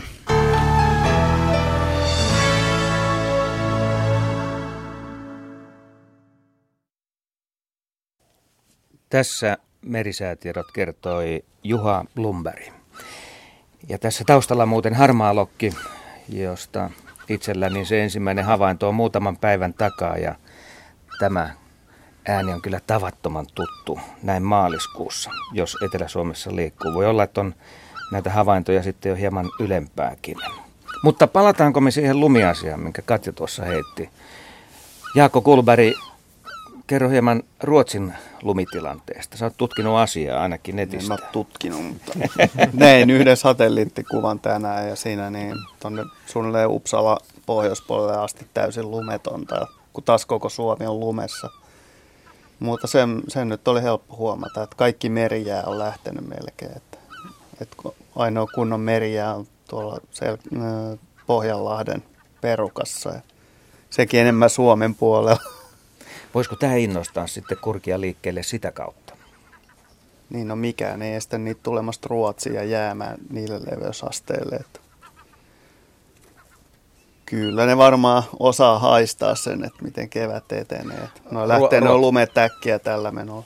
Tuo Ruotsin puolella kun ruokittaa, siellä on hyvät alueet, missä kannattaa vielä tankata. Että ei ole kiirettä. Kyllä tässä pari viikkoa voi odottaa. Kestääkö toi paluumuutto yleensä kauan niin kuin ajallisesti? Siis kevätmuutto. Niin. No, verrattuna syysmuuttoon. Riippuu varmaan vähän lajista, mutta mä veikkaan, että keväällä niin kuin se kiirus, kyllähän se joillain lajilla on aika kova, että sitten kun lähdetään, niin pitäisi päästä sinne pesimäalueelle, mutta jos on vähän hyviä välitankkauspaikkoja, niin kannattaa tankata sen verran, että on hyvässä kunnossa, mutta voi olla, että ne viimeiset etapit sitten, niin ne on aika nopeita ja sitten on kiire. Ja siellä on iso määrä tulossa lintuja, joiden pitäisi kilpailla reviireistä, niin jotenkin tuntuisi siltä, että ehkä se kevään rytmiikka on kiireisempää kuin syksyllä pois muuttaminen. Mutta sitten taas toisaalta, niin syksylläkin joidenkin lajien osalta on arveltu, että olisi aika kova kiire Saharan yli, että tiettyyn aikaan, onko se nyt sitten lokakuuta, niin tuulet on pääsääntöisesti pohjoisen puolelta korkeuksissa, jolloin niin kutsuttu aikaikkuna sen ylittämiseen on tiettynä aikana paras, ja jos siitä myöhästyy, niin silloin se muutto on tosiaan paljon rankempaa. Mutta mä en tiedä, tietääkö linnut sitä ihan tarkkaan. Seuraavaksi otetaan Yle Luontoilta Facebook-sivuilta erittäin harvinaislaatuinen kuva ja siihen liittyvä teksti. Kello 16 maissa, siis tänään, Yle Keski-Suomen toimituksessa jysähti. Jysähdyksen aiheuttajaksi paljastui ikkunaan tömähtänyt lintu. Kyse ei tällä kertaa ollut pikkulinnusta, sillä ikkunaan jäi selkeä kuva siipiniekasta. Kysymys kuuluu, mikä lintu törmäsi ikkunaan? Ja tämä on erinomainen kuva, tämä on melkein kuin taidetta. Mutta joka tapauksessa pöly on sitten muodostanut tämän hahmon ikkunaan ja sitten kun siinä valo siroutuu läpi, niin toi on erinomaisen näköinen tapaus. Kuva voi olla erinomainen, mutta sitten voi olla aika vaikea määrittää tarkkaa lajia. Pöllöltä se näyttää, se on niin kuin sarvipöllö ja kuulemma pituutta on 30 senttiä. Siis pyrstöstä päähän. Kyllä. Sehän se sitten on. Sarvipöllö. No, sarvipöllö on 3,5 ja toi on lähes 40 toi lehtopöllö. Ei sit saa, mutta siis pöllöltä se näyttää aika jännän näköinen. Kumpikin olisi mahdollinen. Ensimmäiset sarvipöllöt on tullut ja lehtopöllöthän on talvehtinut. Todella. Sarvipöllö on todennäköisempi hölmö törmäämään ikkunaa kuin lehtare. Ja täällä on toinen. Se on tietenkään määritysperuste. Ihan samanlainen kuva. Eli Eero Pätsi on lähettänyt tämän. Siinähän tämä on todennäköisesti asio-otus, lukee täällä, eli sarvipöllö. Joo, tämä kertoo sitten siitä, että sarvipöllöjä on liikkeellä ja ihmiset ei pese ikkunoita. Sama tuli mullekin mieleen, että ei pese ikkunoita. Että koko talven pölyt on siellä ulkokerroksessa. Kyllä. Nyt alkaa olla siitepölyä ilmassa. Ikkunat pestään sitten, kun aurinko tulee läpi tai jos pöllöt tulee läpi. Niin, yhä parempia kuvia voi saada, jos siihen kertyy enemmän pölyä. Pöllöt ei käy suihkussa. Aivan hetken kuluttua kello on 19. Kuunnellaan uutiset.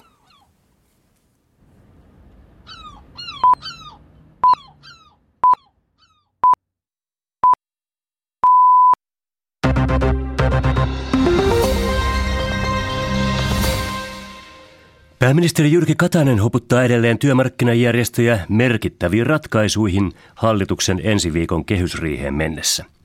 Veronmaksajain Keskusliiton tapahtumassa puhuneen Kataisen mukaan leikkauksista ja veronkorotuksista tulee sitä suurempia, mitä laihemmiksi työmarkkinajärjestöjen ehdotukset työurien pidentämisestä ja työn tarjonnan lisäämisestä jäävät. Katainen ei maininnut yhtään veroa tai leikkauskohdetta nimeltä. Finnairin kohutuista sitouttamisrahoista on keskusteltu nyt myös eduskunnassa. Talousvaliokunnan puheenjohtaja Mauri Pekkarinen paheksui voimakkaasti, ettei Finnairin johtajille maksetuista lisäbonuksista kerrottu aikanaan omistajille. Valiokunta kuulee loppuviikosta Finnairin hallituksen entistä puheenjohtajaa Christopher Taxellia. Finnairin hallitus maksoi vuonna 2009 miltei 3 miljoonan euron bonusrahat 18 johtajalleen sitouttaakseen heidät yhtiöön. Osa lisäbonuksen saaneista johtajista jätti yhtiön saman tien, kun niiden maksaminen viime vuonna päättyi. Hallintoneuvostojen palkkioita lasketaan eräissä valtionyhtiöissä. Näitä ovat Itella, Kemijoki, Patria, Vapo ja VR-yhtymä. Uuden linjauksen mukaan hallintoneuvoston jäsenet saavat vain kokouspalkkion. Aiemmin jäsenille maksettiin kokouspalkkion lisäksi myös kuukausipalkkio. Esimerkiksi hallintoneuvostojen puheenjohtajilla palkkio laskee vajaasta 13 000 eurosta runsaaseen 3 000 euroon vuodessa. Hallintoneuvostojen jäsenet ovat pääosin kansanedustajia. Euroopassa on surtu Sveitsin viimeistä tuhoisaa bussionnettomuutta, jossa kuoli yli 20 belgialaista koululaista. Belgian pääministeri ja uhrien omaisia on matkustanut Sveitsiin onnettomuuspaikalle. Yhteensä 28 ihmistä kuoli, kun koululaisia hiihtolomalta kotimatkalle kuljettanut linja-auto syöksyi seinään moottoritien tunnelissa lähellä Sierrin kaupunkia Sveitsin vuoristossa. Onnettomuuden syytä ei tiedetä. Sitten kotimaan säätietoihin. Maan etelä- ja keskiosassa laajoilla alueilla selkeää ja poutaa. Aamusta alkaen lisääntyvää pilvisyyttä ja päivän kuluessa maan keskiosassa paikoin heikkoa lumisadetta, etelässä enimmäkseen poutaa.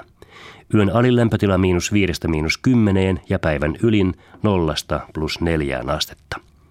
Maan pohjoisosassa puolipilvistä tai selkeää ja poutaa, aamusta alkaen pilvistyvää ja päivällä paikoin heikkoa lumisadetta. Yön alin lämpötila -8–15, päivän ylin 0–4 astetta.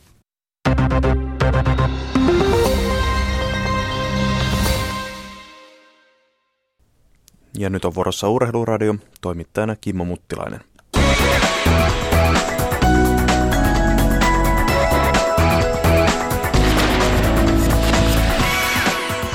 Marit Jörgen osallistui kuin lopulta puolivälieriin ja siivoi lopulta naisten sprinttikilpailun voittoon maailmancupin osakilpailussa Tukholmassa.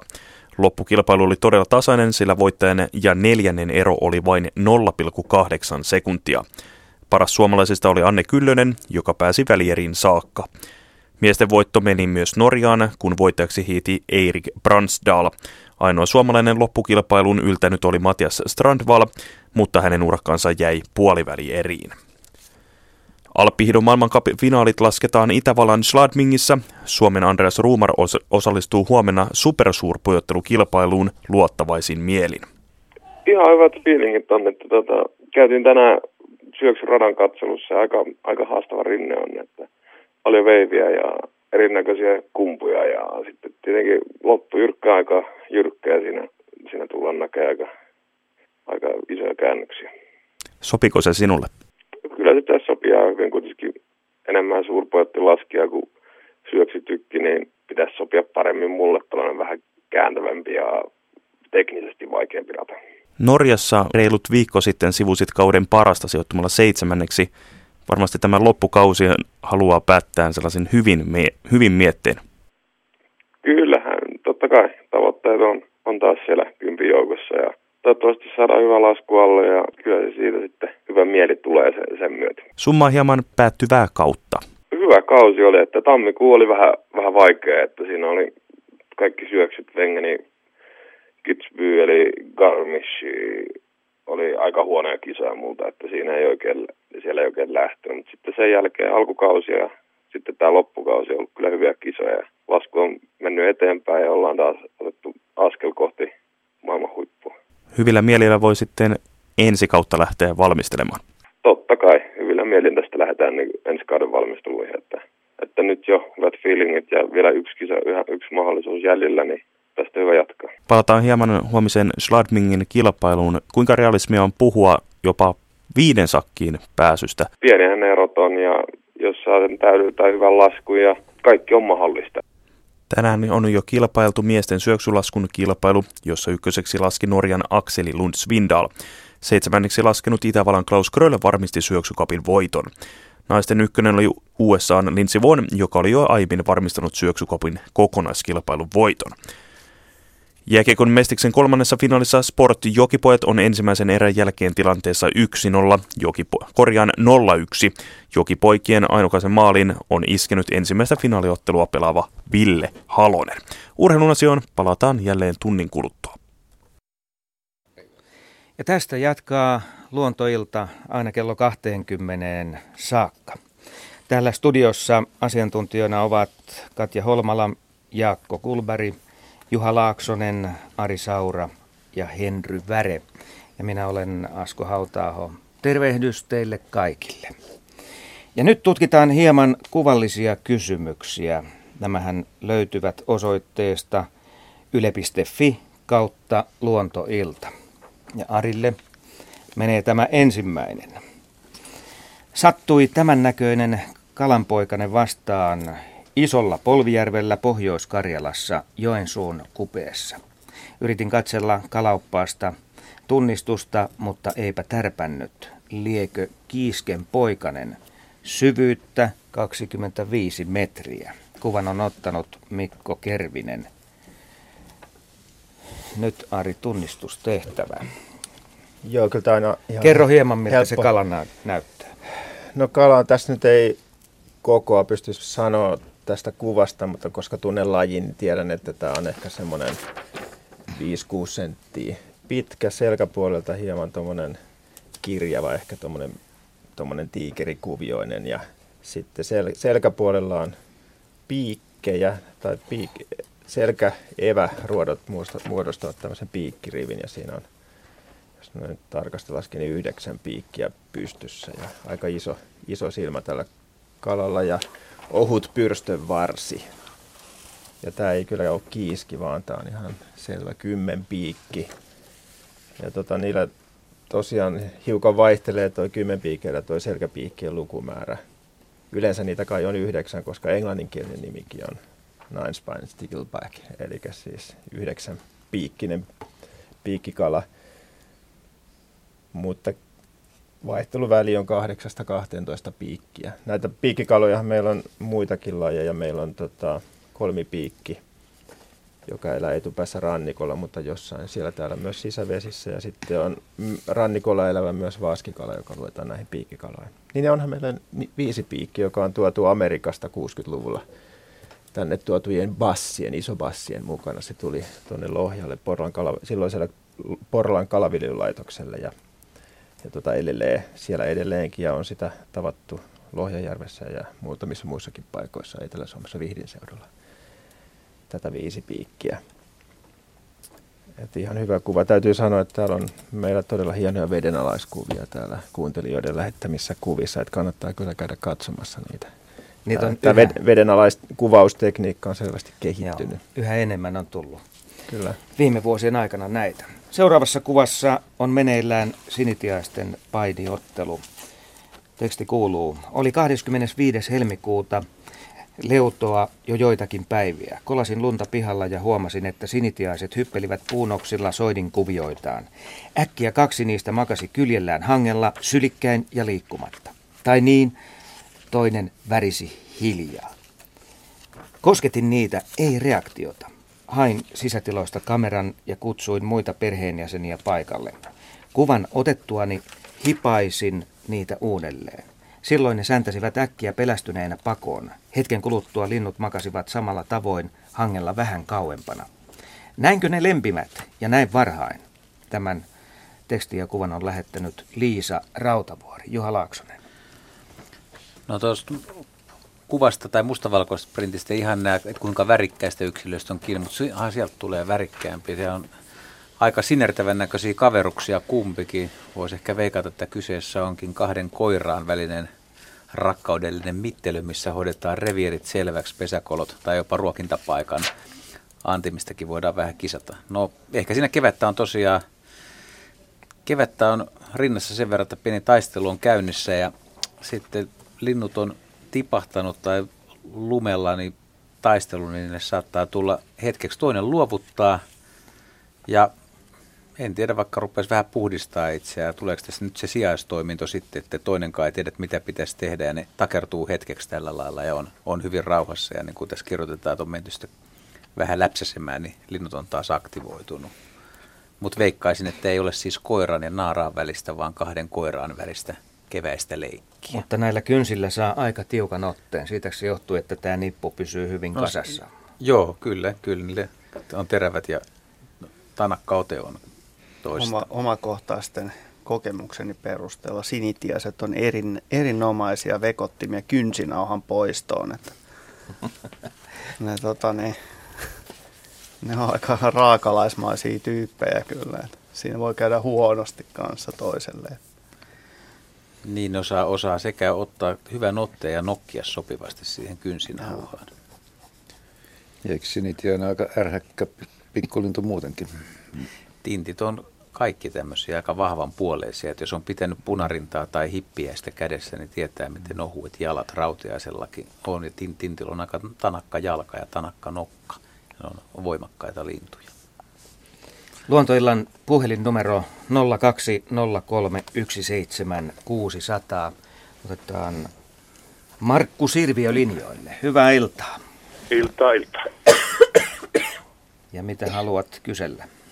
Kysyisin tämmöisestä. Meillä työpaikan pihalla oli tupakkapaikalla tämmöisiä kelopölkkyjä sahattu istumiksi. Ja muutama vuosi sitten yhden pölkyn päälle ilmestyi semmoinen 50 sentin kokoinen valkoinen sylki.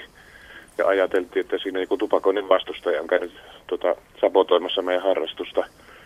Mutta se rupesi muuttumaan vähitellen muutamien päivien aikana marjanpuuron pudomiseksi. Ensin vaaleanpunaiseksi marjanpuuron pudomiseksi, sitten kahvinruskeaksi, lopulta ihan mustaksi. Ja sitten kun sitä rupesi tökkimään, niin sitä lähti semmoista tummaa niin kuin itiöitä, veikkaisin, että ne oli. Että mikähän siinä oli kyseessä. Ja paras veikkaus, minkä mä osaan antaa tähän, että kyseessä on jokin limasieni, joka on tehnyt sitten tämmöisen mahtavan kasvuston. Ja tuo värin muuttuminen on monelle limasienille tyypillistä siinä vaiheessa, kun ne asettuvat paikalleen. Eli limasienethän pystyy liikkumaan. Ja kun tulee se vaihe elämästä, että on aika lisääntyä, niin silloin että joillakin lajeilla myöskin väri muuttuu. Ja se havainto, että sitten tulee tämmöistä pientä itiömassaa, niin on täsmällisesti oikea, että limasienet, vaikka eivät varsinaiseen sienikuntaan kuulukaan, niin lisääntyy ja leviää itiöiden avulla. Eli siinä on valtava itiömassa, mikä on semmoista vähän tuhrivaa, jos sitä lähtee sormelemaan, niin se on vähän niin kuin nokimaista, kun sitä sormien välissä hieroo. Tämä limasieni.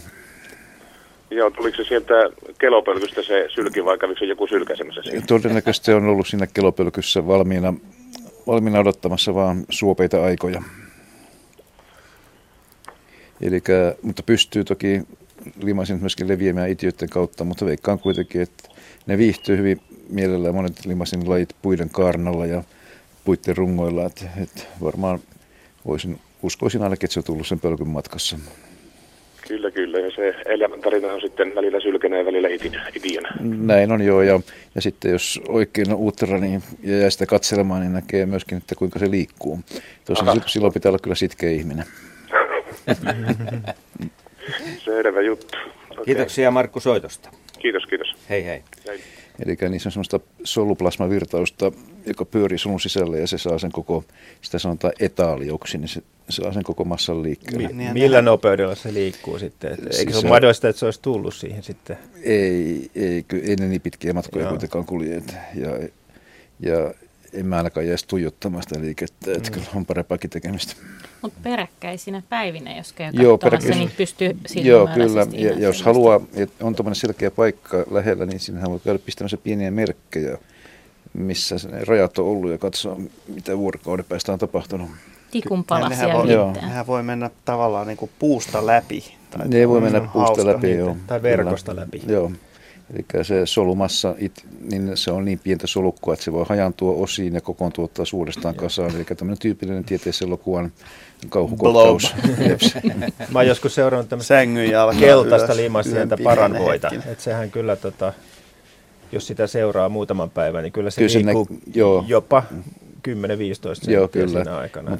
Mutta ei niin, että viittäisi niinku puijottamaan sitä. Mutta todella täällä pistää pieniä merkkitikkuja, askelmerkkejä siihen, niin huomaa, että se on edennyt. Ja sitten se voi päätellä myöskin siitä, että vaikka tuo paranvoi just, niin siitä jää semmoista niinku, jonkinlaista mönjää sinne niin peräpäähän. Se jälki. Joo. Että mistä se on. Liman jälki jää jäljelle. Kyllä. Rata jää jäljelle. Kyllä. Jäljet.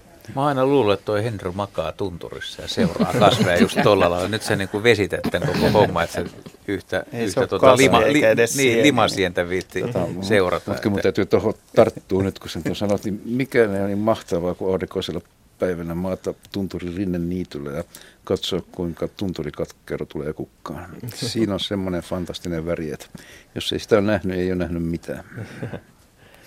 Tässä se kuultiin. Olavi Juutinen, hyvää iltaa.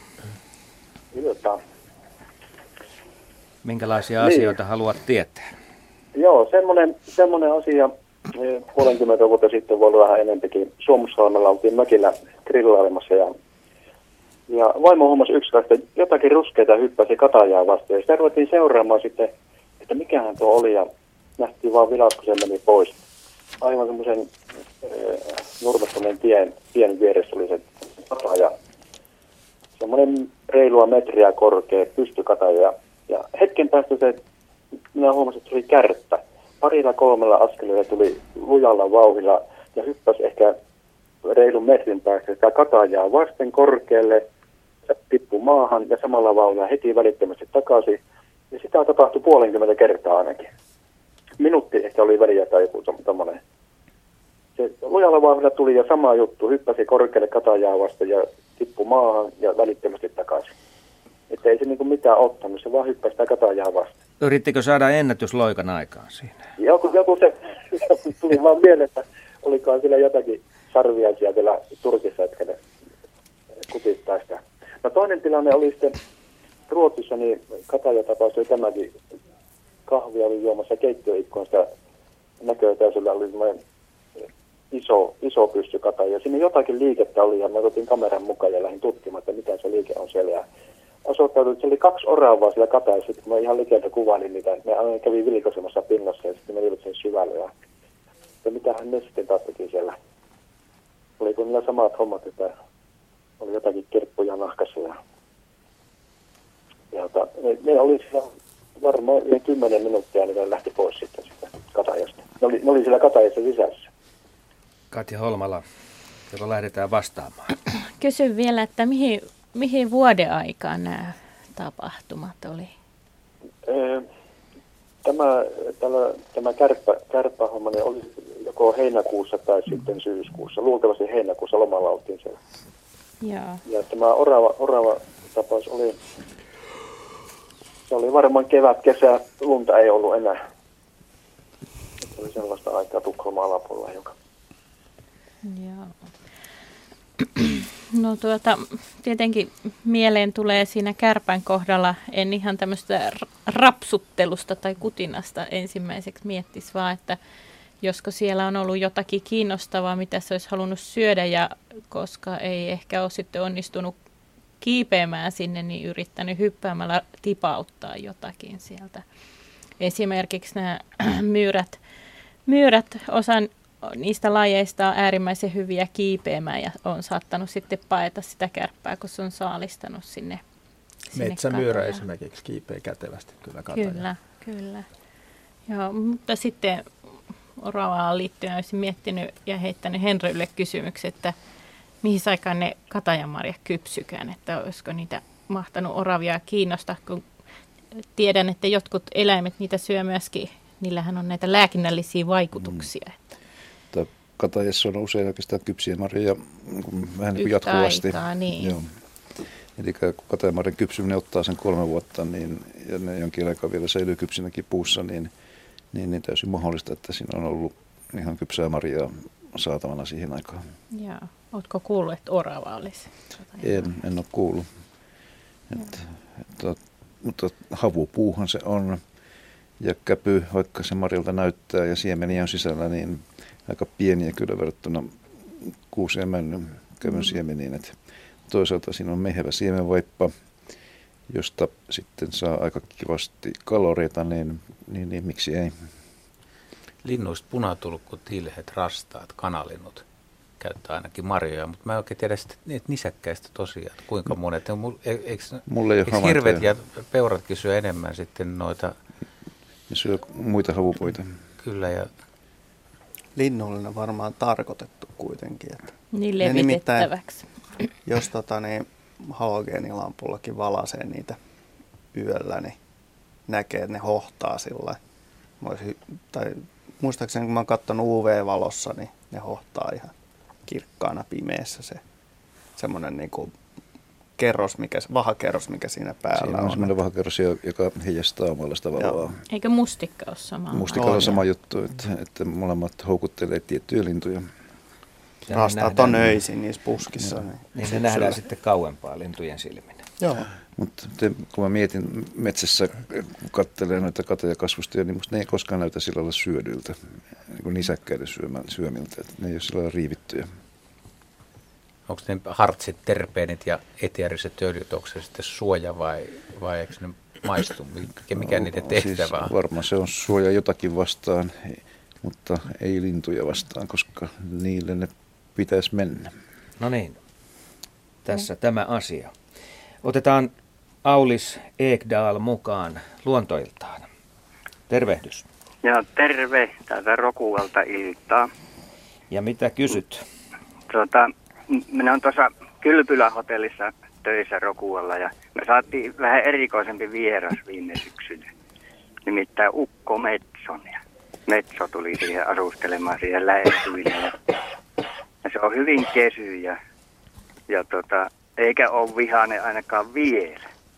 Ja kysyisinkin sitä, että miten se, kun nämä soidinmenot alkaa ihan käsillähän ne on tässä kohtaa, niin että jos siitä tulee vihaan, että miten sen kanssa meneteltäisiin, että ei tulisi mitään ylimääräistä konfliktia sen kanssa. No menette ensiksi punttisalille vähäksi aikaa treenaa, koska se on aika paha vastus sitten.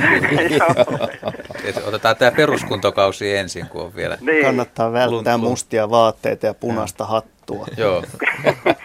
No, kuinka se on tavatonta, että se tällä asumuksen lähelle tulee. No, kyllä niistä tulee. Sitä lähde kerta kaikkiaan mihinkään siitä. Se niissä lähipuissa syöpiä, neulasia syöpiä, nukkuu siellä välillä ja sitten se välillä tulee ihan siihen syömään kiviä siihen pihalle ja ihmiset sitä kattelee ja siitä on otettu tuhansia kuvia. No eikö se olisi tietysti mukavinta nyt sitten teidän puolesta, että se pysyisi siinä ja pysyisi rauhallisena. Joo, eikä rupea rettelöimään. Joo, kun se tosiaankin pysyisi eikä alkaa rettelöimään. Joo, ja näistähän on havaintoja näistä metsoista, jotka tulee talojen pihapiireihin ja syytetään sitten tästä asiasta metsien pirstoutumista ja koiraat ei löydä oikein toisiaan, kun on taistelutantereita. Jos ei koppeloita löydä. Niin, ja kyllä ne ehkä kaipaa vähän toisia koiraitakin. Kyllä se luonteenpiirroita eka pitää päästä pikkasen uhoamaan ennen kuin sitten hurmaa ne naaraat. Mutta jos tässä tapauksessa nyt on semmoinen yksilö, joka saattaisi mennäkin, että jos hän on jo vähän lauhtuneempi vanhampi kaveri, että ei tässä tarvitse hirveästi taistella. Se nuori minusta on. Että nuori? Niin, no se uhoo sitten joka tapauksessa. Niin. Siinä ei ole mitään rajaa. Sitten varmaan, jos tulee sellainen tilanne, että se käy hankalaksi kaveriksi, niin se pitäisi ottaa ehkä kiinni ja siirtää. Jos siinä on joku se pitäisi ottaa vai? Haavilla varmaan ja viedä johonkin lähimetsään. Sinne tuohon Rokuan kansallispuistoon siirtää niin. Se. No, se voisi olla jo ennemmin takaisin kuin itse. No, sehän pitää tutkia tietysti, joo. Mitäköhän siirtämiseen sanoisi? Mestari Koponen itse tässä tapauksessa, joka kyykäärmeitä siirtelee, että pitäisi varmaan viedä vähän kauemmaksi kuin 2 kilometriä. Onnistus se semmoinen siirtäminen. Suottaapi onnistuu, suottaa olla, että ei onnistu. Sitä ei koskaan tiedä. Ja mä en itse asiassa ole ihan varma, että mikä tämä lakisääteinen juttu. Saako tämmöistä metsoa lähteä siirtämään kysymättä paikalliselta? Luulen, että ei saa. Se on luonnonvarainen eläin. Sen vangitseminen on kyllä. Joutuuko siinä johonkin ELY-keskukseen kenties ottamaan yhdistyksen? Mutta jos tässä on tämmöinen tilanne päällä, jossa se sitten jo siellä soi sekavana. Kyllä, niin soi sekavana. Se on siis semmoisessa tilanteessa niin suojellaan sitä vahingoittumiselta tai siinä on riski. Kun tässäkin on lapsia, liikkuu paljon ja vanhuksia, niin eihän ne pääse pakkoonkaan sitä, että siinä voi olla vähän ihmeessä. Kyllä. Iso haavi, iso pahvilaatikko, metsopahvilaatikko on pahvilaatikko metsään. Pahvilaatikko auki ja sitten odotellaan, palaako metso takaisin. Se niinpä. Perushomma. Joo, muuten silloin kovilla pakkasilla, niin kyllä se vaan tuo ukkometsokin näkyy kieppiin menevän. Joo. Se meni sillä tavalla, että ei näkynyt kuin päätä sieltä hangesta. No niin. Onko teillä ollut siellä hyvät lumihanget, että on mahtunut myös kunnolla, että ei ollut metsolle ongelmaa? Kyllä, neulasia riittää mäntypuustoon. Eväs ei ole loppunut. Joku oli puolukoita tuonut sille, mutta minusta näytti, että ei se ollut niihin koskenut. Joo. Ja hyvin kaikin puolin terveeltä se vaikuttaa. Se ei sillä mitään niin kuin vikaa näytä olevan. Ei se kai ihan sekaisinkaan ole, ainakaan vielä. Se on lähestulkoon sekaisin. Mutta kiitoksia sinulle soitosta. Kiitos. Hei.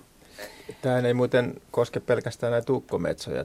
Sä kuvasit koppeloa. Joo, mähän viime keväänä kuvasin yhtä koppeloa, eli naarasmetsoa, mökillä tuolla Uudessa kaupungissa. Tämä kyseinen naishenkilö oli minuun kovasti ihastunut, koska liikuskelin mustissa verkkareissa ja punaisessa fliisissä mökin pihalla. Ja oikein alfa-uros. Se lähti juoksentelemaan hyvinkin tungittelevasti mun perässä. Ja sitten kun mä menin sitä kohti, niin se antautui ihan tämmöiseen paritteluasentoon jopa.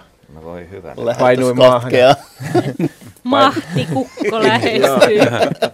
Ja näitä sitten mä tutkin asiaa vähän tarkemmin, niin tämmöisiä vastavalaisia koppeloita nähtiin muuallakin Suomessa. Ja sehän johtui tietysti näiden kukkojen ja soidinpaikkojen puutteesta. Ja just tähän aikaan, kun soidin pitäisi olla parhaimmillaan, niin nämä koppelatkin tietysti kierteli ja etsii tämmöisiä. Niin olitko sä kulautellut sitä ennen? Kyllä mä vähän siinä jotain röhin aamuköhissä, niin siinä piha ehkä se kuulosti siltä ukkometson äänteliltä.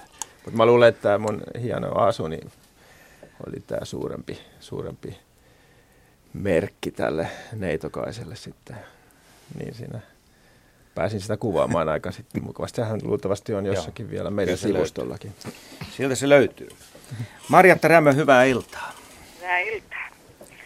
Täältä Utajärveltä soittelen tämän Rokuan läheltä, niin kuin tämä edellinen soittajakin. Tämä Rokuahan osittain Utajärveä. Mm-hmm. Mutta nyt minulla olisi kesäaiheinen, kun olisi siilikysymys. Joo. Minä viime kesänä kuuntelin, anteeksi kun äänitehtaa pettää, kuuntelin kerran teidän lähetystä, tai kuuntelin aina, mutta kerran oli puhe siilistä ja sanoitte, että yksi siili pitää reviiriä, että siihen ei muita tule. Mutta minun pihassa oli 15. Ja tämä on semmoinen juttu, tässä ei aikaisemmin ole ollut, minä olen nähnyt kuin muuta. Minä yhden kerran aikaisemmin olen nähnyt siilin tuolla rannassa. Ja olen minä kuullut, että täällä on, mutta ei tässä lähellä. Ja sitten viime pääsiäisen aikaa oli lumeet sulanut tuosta viereiseltä pellolta ja poikani oli tuossa ulkona ja sanoi, että hän kuunteli semmoista rahinaa ja sittenpä ne tuli tuohon pihaan ne siilit ja minä ajattelin, että no voi raukata, eihän niillä ole mitään syömistä, kun maa on jäässä ja niitä oli pari kappaletta ja minä vein sitten koiramakkaraa, kun tässä on näitä muita elättiä ja nämähän söi, ja, mutta sitten kun niitä rupesi tulemaan niitä siiliä puolelta ja toiselta ja niitä oli sitten heti paljon. Että miten se selittyy ja sen mä haluaisin tietää, että mikä näille siilille kertoo, että siellä on evästä. Linnut minä tiedän, kun ne voi lentää katsomassa, mutta entäs nämä siilit? Miten tieto kulkee eteenpäin? Niin. Siilillä on nenä. Katja. No hyvä hajuaisteilla ja varsinkin joku koiranmakkara, kun se haisee ihmisenkin nenään. Niin mutta niitä se tulee aika isolta alueelta. Siellä voi tietenkin olla, että eikö tämä ollut kevättä? No koko kesän niitä oli. Niitä oli siis tässä ihan koko kesän ja sitten niitä tuli poikaset 8 kappaletta. Aikuisia siiliä minä en samaan kuvaan saanut, mutta nämä poikaset kun ne söi kupista, niin ne minä sain 8 kappaletta. Ja senkin mä nyt sitten halusin kysyä, että onko ne nyt keväällä jonossa tuossa ikkunan alla odottamassa evästä vai osaako ne etsiä itse ruokaansa. Ne ei varmaan käynyt viime kesänä syömässä missään muualla kuin tuossa. Kyllähän ne siilit on helppo opettaa ja totuttaa, että siellä on säännöllistä ateriaa saatavilla. Että tässä todennäköisesti on jotain ihan lähialueenkin siilejä kyllä kulkenut, että ehkä se, että sitä ruokaa on ollut runsaasti kaikille saatavilla, niin on ehkäissyt sitä kinaa siitä ruoasta myöskin. Ja niin, kyllä ne keskenään saikkaa nämä isot siilit, mutta pikkusiiliä ne ei hätistynyt koskaan. Joo. Ne saattoi pyörittää toiseen töniä, sitten meni ihan palloksi ja tuossa lähellä ojaa, niin ne tuuppasi toinen sinne sen pallon ja kohta nousi kuono sieltä katsomaan, että joko nyt saisi tulla syömään. Joo. Jos oli ikkunasta, niin hyvä seurata niitä. Kyllä. Silloin kun ne tuolta keväällä heräilevät, niin siellähän saattaa sitten vielä paikalla olla niitä edellisenkin kesän poikasia, jotka niin sillä alueella kulkee. Että jännällä oottaisin, että onko ne, teinkö minä nyt karhunpalveluksen, kun rupesin syöttää vai täytyykö minun tämä siilipopulaatio syöttää nyt sitten lopuikkääni? Ei, kyllähän ne lähtee vaeltaan sitten ja kaikki eivät aina talvesta selviäkään ja monenlaisia niin muita vaaroja on sitten sen niin kuin petoja ja muita olemassa siellä. Se oli tosiaan niin hauska seurata niitä ja ne on sitten vähän niin kuin kellon olisi tunteneet, kun alkoi 6 kieppeillä tulla tuohon. Viimeistään 7 aikaa niitä pyöri ympäri pihaa, että eikö sitä ruokaa ala tulla. Kyllä. Sitä on monelta muultakin eläinlajilta havaittu, että hyvin säännöllisesti tullaan tarkistamaan, että kenen kello on oikeassa ajassa. Joo, että ne on kyllä ihan. Muutenhan ne on ihan mukavia, tuossa ei ole mitään haittaa, mutta kun piti varoa, ettei päälle polkaise, kun niitä oli niin paljon. Mutta tämä just, että mikä minua kiinnosti se, että mistä ne tietää pitkästäkin matkasta tai kauempaakin, niin kerääntyy, kun eihän minä rupesin mitä 2 siilille annoin ruokaa, ja sitten niitä oli yhtäkkiä vähän, huomasi, että aina lisääntyy vaan. Todennäköisesti ne nyt ei hurjan kaukaa, että joidenkin satojen metrien matkan ehkä kulkevat sitten ravintoa tuolla lailla etsimässä, mutta tietenkin jos se on pitkäaikaista ja runsasta ruokintaa, niin pikkuhiljaa sinne saattaa eksyä sitten pikkasen kauempaakin joku siili katsomaan. Niin varmaan ne käyttää samoja reittejä, ja sitten jos on joku tämmöinen siilin kulkureitti, niin sitten muutkin siilit huomaa, että tästä niin on menty. Ja saattaa siellä joku muu ruokkialueella myöskin, jolloin siinä on tämmöinen kytkentä. Että 5 tuonne ja 6 tuonne syö. Mutta niillä on tosiaan hirmu hyvä hajuaisti. Niin, että pystyy varmasti haistamaan. Tuli vie sen mukanaan niin sen hajun. Niin. Ja näitä kulkureittejä pystyvät haistamaan myöskin. Kyllä. Luontoillan puhelinnumero 020317600. Ja tuohon numeroon on soittanut Matti Sarjanen Kangasalta. Tervehdys. Terve, joo. Kysymys on tuosta kekomuurahaisista, kun tuolla vaimon syntyy seudulla on semmoinen mökki ja siellä on iso keko muurahaisten tekemä. Ja kysymys on siitä, että meneekö yöksi kaikki nukkuun sinne kekoon? Ei. Kyllä ne liikehtii. Siis yövuoro on olemassa. Ai jaa, joo. En mä nyt ihan noin sitä kutsuisi. Hyönteisillä tää uni on vähän. Kun ne polut menee siinä meidän pihassa edestakaisin ja noin. Vaan kysymys sillä, että meneekö ne kaikki sitten niin kuin sinne kekoon yöksi? Vai minne ne menee? Ei ne mene kyllä, niitä hiippailee siellä yölläkin, mutta koska muurahaiset on vähän semmoisia auringonlämpögeneraattoreita täällä pohjoisessa, aivan, niin kyllähän ne sillä näkyvämmin liikkuu lähinnä päivässä aikaa. Mutta, kyllä, joo. Mutta muurahaispesästä voi kyllä sanoa, että se ei lepää koskaan. Joo. Mites tollain, kun siellä nämä, kuitenkin niitä on muurahaisia pitkin pihaa ja kävellään, niin kerääkö ne kaikki kuolleet sitten kekoon? Taka sillai kasaan on havaittu sillai, että ne on niin kuin tommoinen 100 muurahaista, niin kuin kuollutta muurahaista on niin kuin kasattu johonkin polun varteen. Ne kyllä vie mukanaan myös kuolleita tai vahingoittuneita lajikumppaneitaan ja sitten niin. Siinä on semmoinen juttu, että murhaisilla on tämmöisiä loisia, loissieniä ja muita, ja jos ne huomaa, että tämmöisiä yksilöitä, kupsahtaneita yksilöitä on pesässä, niin ne toimittaa ne niin sanotusti kaatopaikalle. Aivan, joo. Infektiosyistä. Mutta kun niitä on tuossa polun varressakin sillä, että no ne saattaa olla just näitä kaatopaikkoja. Jos niitä on kerätty kasoihin, niin se on niinku ihan tämmöinen, ettei ne ole pitkin ketoseen levittämässä.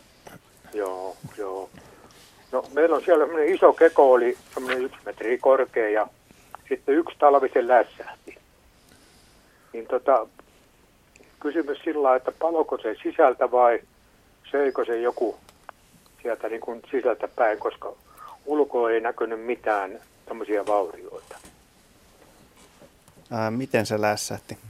No se putosi semmoiseen, niin kun, jos oli metrin korkea, niin se oli joku semmoinen 30 senttiä.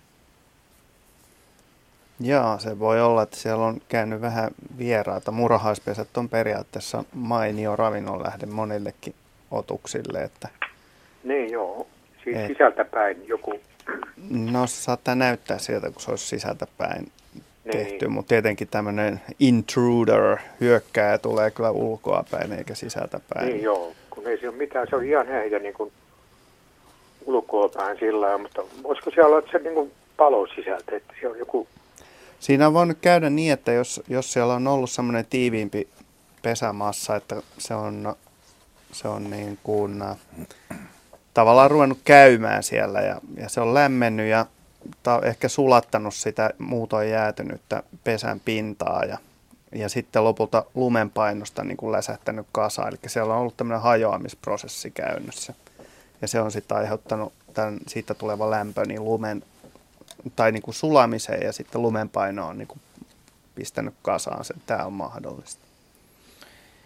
Kiitoksia Matille soitosta ja seuraavaksi linjoilla on Mirja Nieminen Jämsästä. Hyvää iltaa. Hyvää iltaa. Joo, vaan siis semmoista kysynyt. Meillä on tässä tontilla kaivettu lampi, noin 154, jota käytetään uimiseen. Siinä on suoran kangas alla ja hiekka tuotu päälle ja sitten siihen rupesi ilmestymään, no kasvillisuutta tulee kyllä, koska ei se suoraten kangas sitä estä, mutta sitten semmoisia vihreitä kuulia. Ne ei voi muuten sanoa kuvata läpinäkyviä tai läpikuultavia. Suunnilleen vihreän kuulan, marmelaadikuulan kokoisia, joitakin hieman isompia, mutta yleensä siitä, sen kokoisia ja siitä pienempiä, jotka on kiinni semmoisella ohuilla rihmalla ehkä jossain rantaheinissä. Ne ovat siellä veden alapuolella kyllä. Onko ne jotain levää tai limasientä vai mitä mahdollisesti? No sen ei ainakaan limasientä, mutta mietin, että olisiko olla semmoisia leväpalloja olla olemassa. Jotka... Siis voi olla tämmöisiä leväyhdyskuntia, niin, jotka muodostaa tämmöisiä. Eli periaatteessa yksisoluisia leviä, jotka muodostaa yhdyskuntia ja pyöreitä kasvustoja, niin kuulostaisi ainakin mahdolliselta. Joo, se pysyy kädessä ihan ehjänä. Sen sai käteen ja se pysyi siinä ehjänä, mutta jos sen heitti hiekalle, niin siihen se lätsähti ei jäänyt kuin märkä jälki. Näkyykö jotain hienorakennetta, niin kuin tämmöisiä? No semmoinen vaan säikeinen, että vähän niin kuin verkkomainen sieltä sisältä. Joo, se voi olla, että ne on ihan niitä irrallisia soluja tavallaan. Joo, niitä soluseiniä, että ne näyttää. Joo. Kuulostaa siltä, että se olisi tämmöinen leväyhdyskunta, joka on pallomainen muodoltaan. Sitten mä en osaa sanoa, että voiko millään vesielämällä olla tuommoista niin munasysteemiä, mikä voisi olla tuommoinen vastaava, mutta leväpallo onkin hyvä veikkaus. Joo, en lähinnä levää. Siinä on luonnon vesi ihan, että se tulee osittain tuosta lammesta omasta lähteestä siihen ja osittain on sitten ollut, että pumputtua vettä, mutta toisesta lammesta luonnon vettä kuitenkin. Ja se muotohan pysyy tuollaisessa vesiympäristössä, missä veden niin kuin tämmöinen pienempi paine mahdollistaa sen rakenteen säilymisen, mutta kun se tuodaan maalle ja heitetään tai tiputetaan maahan, niin silloin se rakenne hajoaa siihen välittömästi. Joo. Se on ihan lätsähtää, että siinä ei ole sitten muuta kuin tosiaan märkä jälki jäljellä. Mutta mikä levälaji se on, niin en kyllä pysty yhtään arvioimaan, että meillä on tämmöisiä yksisoluisia leviä niin useita satoja Suomen maassa, että se on jokin niistä. Joo, no ei kannata sitten ruveta arvuttelemaan sitä. Mutta ihan kiinnostavaa, että koska tuli niin kuin, se ei voinut oikein niin kuin mitään muuta kuvailla kuin se vihreä marmelaadikuula. Se tarkoittaa sitten, että siinä vedessä on ravinteita niin paljon, että nuo leväyhdyskunnat voi siinä sitten hyvin, että kun se on maahan kaivettu kuoppa ja siinä on ilmeisesti yhteys sitten edelleen maahan, niin siihen tihkuu seuraan ravinteita, että se pystyy ylläpitämään silloin tämmöistä leväyhteisöä ihan mukavasti. Kalatkaa häiriköimässä siellä. Joo. Meillä on kyllä joitakin tämmöisiä ripsieläimiä, myöskin alkoeläimiä, jotka voi muodostaa niin tämmöisiä yhdyskuntamöykkyjä. Mä mietin, että semmoisia eläinyhteisöjä myöskin on, mutta niistä mä tiedän vielä vähemmän. Joo. No niin, mutta tässä nämä vaihtoehdot. Kiitoksia soitosta. Kiitos joo. Hei. No, hei. Seuraavaksi mennään linjoja myöten Espooseen. Harri Joki on siellä. Terve. Kyllä täällä. Terve. Terve. Ihan samainen kysymys ensinnäkin, tai kysymys kuuluu siinä, että mä oon oravia ja oravien syömistottumuksia nähnyt paljon. Ja ensimmäinen koskee kysymys siinä, että miten orava pystyy valikoimaan nämä valikoituvat sienilajit, mitä se syö. Nimittäin mä oon nähnyt silloin, kun Estilaakso oli Estilaakso vielä, jopa mustarouskua raahavan puuhun ja sitten Haukivuorella, missä mökki on, niin mä oon kahteen otteeseen nähnyt raahavan, niin kuin, onko se karvarousku vai karvalahti, mikä se nyt on nimeltään, niin semmoista helttaa sinne ylös sitten, että osaako oravat niin kuin tietää, mikä on myrkyllistä, eli nämä on pikkasen myrkyllisiä sieniä, vai onko se opittua tietoa vai mikä siinä on? No todennäköisesti osittain opittua siten, että saattaa immueltaansa oppia, taikka sitten ihan tälleen oman kokemusperäisesti, että maistamalla kokeilee, että mikä niin kuin maistuu semmoiselta syötävältä tai niin kuin oravan makuun maistuvalta, että se makuaisti on kuitenkin erilainen kuin ihmisillä ja tyypillisimpiä, mitä oravat puihin kuljettaa, niin mun oman tiedon mukaan on rouskuja ja erilaisia tatteja, että siellä kyllä on tosiaan kirjavasti niitä. Niin, eli tämä karvarousku on Halkivuodelta, mulla on kaksi eri semmoista hommaa, vienyt kokonaisia helppoja siis vienyt sinne, ja eikö se ihmisellä kuitenkin semmoinen, että täytyy ryöpätä ainakin. Joo. Ja musta rousku myös semmoinen sitten, että ei siihen suoraan varmaan syötäväksi kelpaa. Musta rousku on hyvin lievästi myrkyllinen ja oravathan kerää näitä sieniä ennen kaikkea talvivarastoon. Eli se on talven aikaista sapuskaa, vararuokaa ja todennäköisesti nämä monet yhdisteet, mitä vaikkapa rouskussa on, ne haihtuu hyvin pitkälti siinä varastoinnin aikana, että se koostumus on hyvin erilainen talvella, mitä se on tuoreena.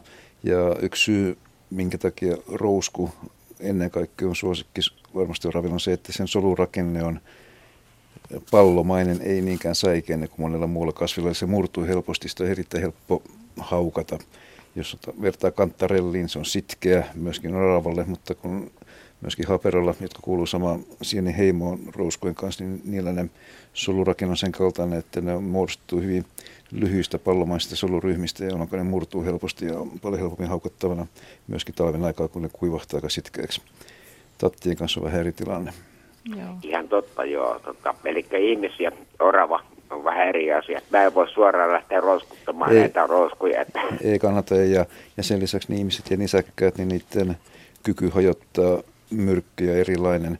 Että otetaan tyypillinen esimerkki on korvasieni, jota monet nisäkkäät voi huoletta syödä, mutta mikä on ihmisillä myrkyllinen, koska meillä ei ole sellaisia entsyymejä, jotka kykenevät hajottamaan korvasienen näitä myrkyllisiä yhdisteitä.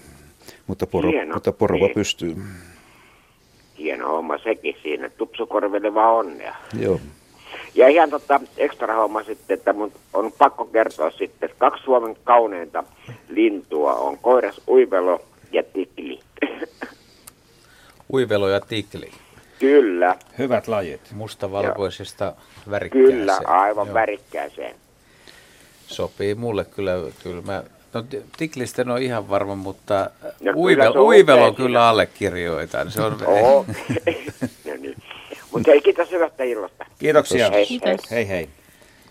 Mä jäin miettimään tätä ensimmäistä kysymystä, että siis luontohan ei hirveästi anna anteeksi, jos nisäkäs syö vaikka valkoista kärpäsientä, mikä on niin myrkyllinen.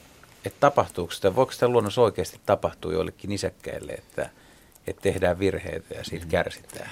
Kyllähän se voi tapahtua, mutta ne poistuu sitten evoluutiosta. Mutta onko Darwin palkinnon. Mutta onko niistä mitään tietoa? En mä ikinä kuitenkaan lukenut eikä kukaan kertonut suoraan. Tätä varmaan kuitenkin joutuu lähestymään siltä näkökulmalta, että mikä bakteerista milläkin elukalla tuolla vatsassa velloo. Eli kaikki nämä myrkyt, mitä sienissä on, niin on todennäköisesti eri eläinryhmissä on erilaiset sopeumat näihin, että esimerkiksi kärpäsienissä on amanitiini, korvasienissä gyrometriini, niin aika monilla eläimillä on kuitenkin ne entsyymit tuolla massussa, jotka tekee selvää niistä myrkyistä.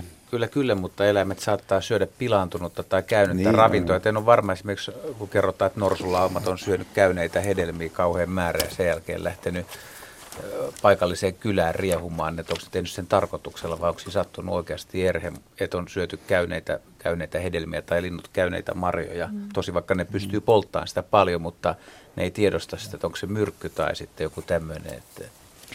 No, on sitten siinäkin on sopeumia eri nisäkkäillä, että kuinka niin kuin, sanotaanko tämmöinen ronskivatsa niillä on, että miten herkkiä ne on reagoimaan sitten tähän, että onko se käynyttä vai ei. Mutta jos ne tekee reidyksi, niin se on kertaluontoinen mistaakin. Niin sitä tässä ajetaan takaa. Nyt olet asian ytimessä. Onko se näin? Semmoista tapahtuu luonnossa, kun koko ajan aina on sopeuma johonkin, että kyllä nämä selviää. Ei kaikki voi selvitä. Se sopeuma on tapahtunut. Luonto jumala tavalla makaaberi. Sano nyt Jaska tähän jotain järkevää. Oppimista tapahtuu ihan selvästi sitäkin kautta, että syödään vaan vähän ja sitten tullaan sairaaksi ja parannutaan. Tässä on niin iso tilanne ero verrattuna ihmiseen, että jos ihminen vetää myrkkysiä, niin se tutkitaan. Jos eläin vetää siellä tuupertunut, niin ei sitä tule kukaan tutkimaan, miksi on tuupertunut sinne. Mutta sopeutumathan on nimenomaan just tämmöistä, että siitä on niinku heikot yksilöt, jotka ei ole sopeutunut tähän myrkkyyn, niin ne on karsiutunut, ja ne, jotka pystyy taas sitten sietämään sitä ja kehittää semmoiset vatsapöpöt, niin ne jää henkiin.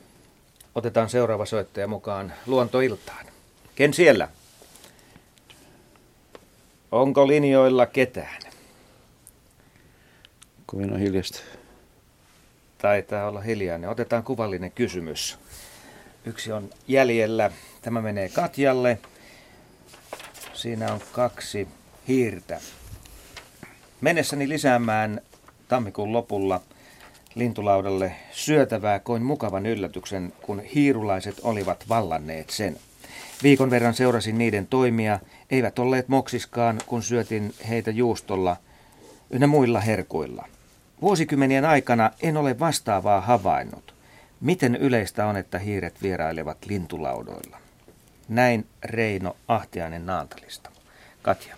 No, siihen yleisyyteen en osaa täsmällisesti vastata, mutta kyllä sitä tapahtuu. Ja tässä ne on nimenomaan lintulaudalla, eikä lintulaudan alla. Joo, mutta laji, jota veikkaan tähän vahvasti, ja niin kun en pelkästään veikkaa, vaan on aika varmaa, on kyseessä metsähiiri ja äärimmäisen hyvä kiipeilemään ihan niin kuin minkälaisia pintoja ja korkeitakin esteitä ylittäen, että lintulaudalle pääseminen ei ole konsti eikä mikään.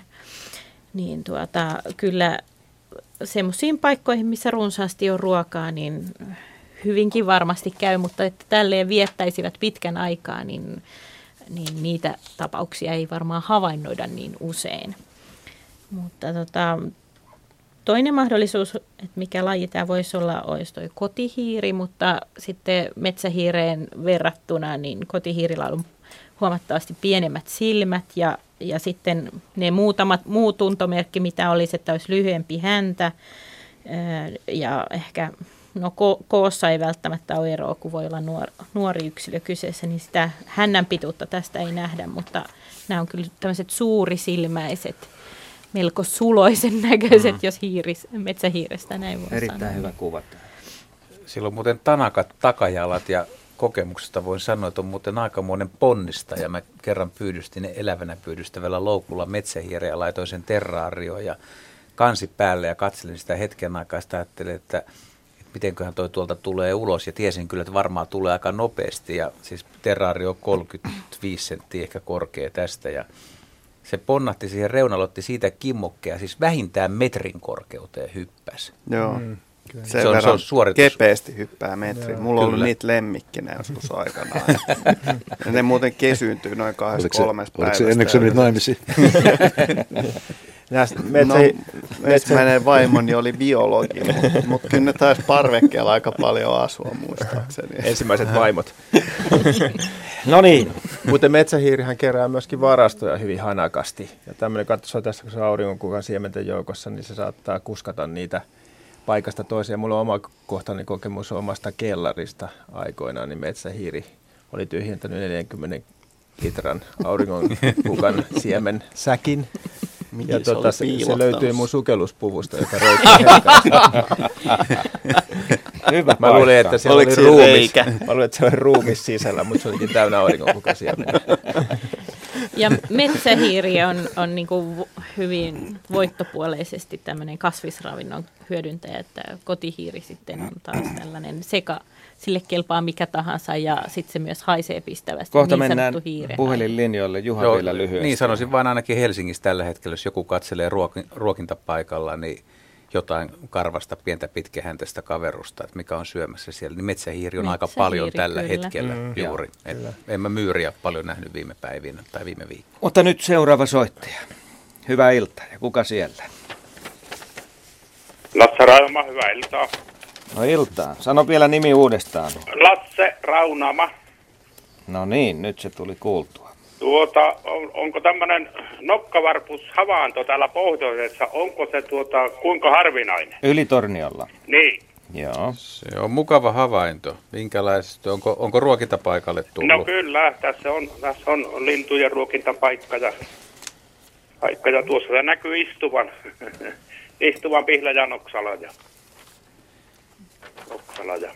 Joo, aika pohjoiseen on tullut, mutta siis laji on kookas varpuslintu, isonokkainen, niin kuin nimikin sanoo, ja paksu höyhenpeite. Jos tulee ruokintapaikalle ja saa ravintoa, niin selviää kyllä pohjoisissakin alueilla. Mutta siis pesimälajina on hyvin eteläinen ja harvalukuinen. Jaha, joo. Mitäköhän mä kanta-arvioksi sanoisin? 500 000 paria voisi heittää. Mä muistelen silloin, kun mä Oulussa asuin, niin Oulussa niitä näkyy harvakseltaan, mutta ei vuosittain. Joo, kyllä. Mutta siis pesimälajina on eteläinen, että ei varmaan, vaikka Henryn havainnot, niin siellä on talvella siis tai myöhemmin syksyllä niin joo, nuoria lintuja, jotka liikkuu. Joo, se ei ollut pesimäaikainen havainto. Ja itse asiassa talvikanta voi olla jopa suurempi kuin se on pesimäkanta. Joo, kyllä. Olitte varmaan aika yllättynyt, kun ensimmäisen kerran näki sellaisen. No kyllä, se oli kyllä se tuntuutta, mikä lintu se tuo on, että kun tuo on niin katsoo kasvoista kasvoihin niin julman näköinen ja oikein semmoinen nokkahan sillä on oikein tyveistä, oikein voimakkaan näköinen ja no se on kanelin ruskea ja siivessä vähän valkoista näkyy oleva viirua ja sen nokka on niin voimakas, että mitäs luulette, uskaltaisitteko, jos saisitte linnun käteen laittaa pikkusormen nokkaa ja katsoa, että kumpi perääntyy? No tuossa heti, kun nappasin tuon lintukirjan esille ja aloin sitä lukemaan siitä tietoja, niin kirsikankihan se kuulemma murentaa ja saattaa sormesta alkaa veri tulla. Näin voisi käydä, että voimaa löytyy. Kyllä. Onko tuo nokkavarpunen hiljalleen yleistynyt Suomessa? No ehkä jonkun verran, mutta nyt esimerkiksi mun omien havaintojen perusteella, niin en mä nyt tiedä tuleeko sitä sen paljon enemmän nähtyä, mutta veikkaan, että kanta on kumminkin vähän voimistumassa, että paremmin sillä menee, että kyllä niitä tulee, mutta toisaalta sitten taas niin muistelee 80-luvun joitain, muistaakseni Jaska, että minkälaisia parvia esimerkiksi Helsingin edustalla niin 80-luvun pääsi näkemään. Ja ne talviparvet oli musta suurempia kuin mitä nyt. Sitten taas toisaalta, niin kyllähän tässä Helsinki-Hanko-akselilla joutunut vähän puhumaan omasta kotikentästä, niin siellä on esimerkiksi tuossa Karjalohjan suunnalla Tammisaari tai Raaseporin kunnassa on alueita, missä on paljonkin, siis itse asiassa on tosi paljonkin nokkavarpusia tietyllä alueella. Ja se on aika jännä itse asiassa, se minuutti täytyy käyttää tähän kysymykseen, että jos jollekin hyvälle ruokintapaikalle tulee nokkavarpusia, ja siellä näkee kerralla 7 lintua tai 5 lintua, ja sitä tapahtuu niin kuin läpi vuoden, niin siellä ruokintapaikalla itse asiassa voi olla useampi 100 lintua käydä, että se ei ole se sama parvi pelkästään. Mun mielestä sitten just oli jossain lintulehdessä kirjoitus, mutta tämän tarkempaa en muista. Jaska voi muistaa. Että. No mulla ei itsellä kauheasti ole nokkavarpusit sinänsä kokemuksia, mutta samantyyppisiä juttuja mäkin olen niistä lukenut. Että. Mutta aika hissukseen elelee kyllä kesät. Että jos ei ääntä tunne, niin voi jäädä huomaamatta, vaikka olisi itse asiassa aika yleinenkin pihapiirissä. Otetaan yksi soittaja vielä tähän luontoiltaan. Ismo Ollikaiselle toivotetaan hyvää iltaa. No iltaa. Tämä kysymykseni koskee sellaista asiaa, kun mä olin silloin vuonna 1963 Inarin kunnassa töissä ja mulla oli siellä kesykettu. Ja tämä oli kesäaika, kun tämä tapahtui ja se kettu voi kaiken mokomin hyvin, mutta sitten se sai ravinnoksi aivan lämpimän harakan. Ja se söi sen harakan niin, ettei siitä jäänyt kynnen pätkääkään jäljelle. Ja sitten me joskus tunnin päästä menin muissa asioissa sille seudulle, missä se kettu oli. Niin se oli maassa sen kiepillä syvässä unessa ja mä nostin sen sitten syliin ikään kuin tarjotin vadin. Se oli jäykkä, se oli niin kuin jossakin koomassa. Ei karvakaan hievahtanut ja eikä se taipunut mihinkään päin. Mä laskin takaisin sen maahan, oletin, että se on niin kuin menehtynyt siihen ravintoon. Ja muutaman minuutin menin sisälle, muutaman minuutin kuluttua tulin takaisin, niin se kettu juoksenteli aivan normaalilla tavalla vilkkaasti siinä pihalla.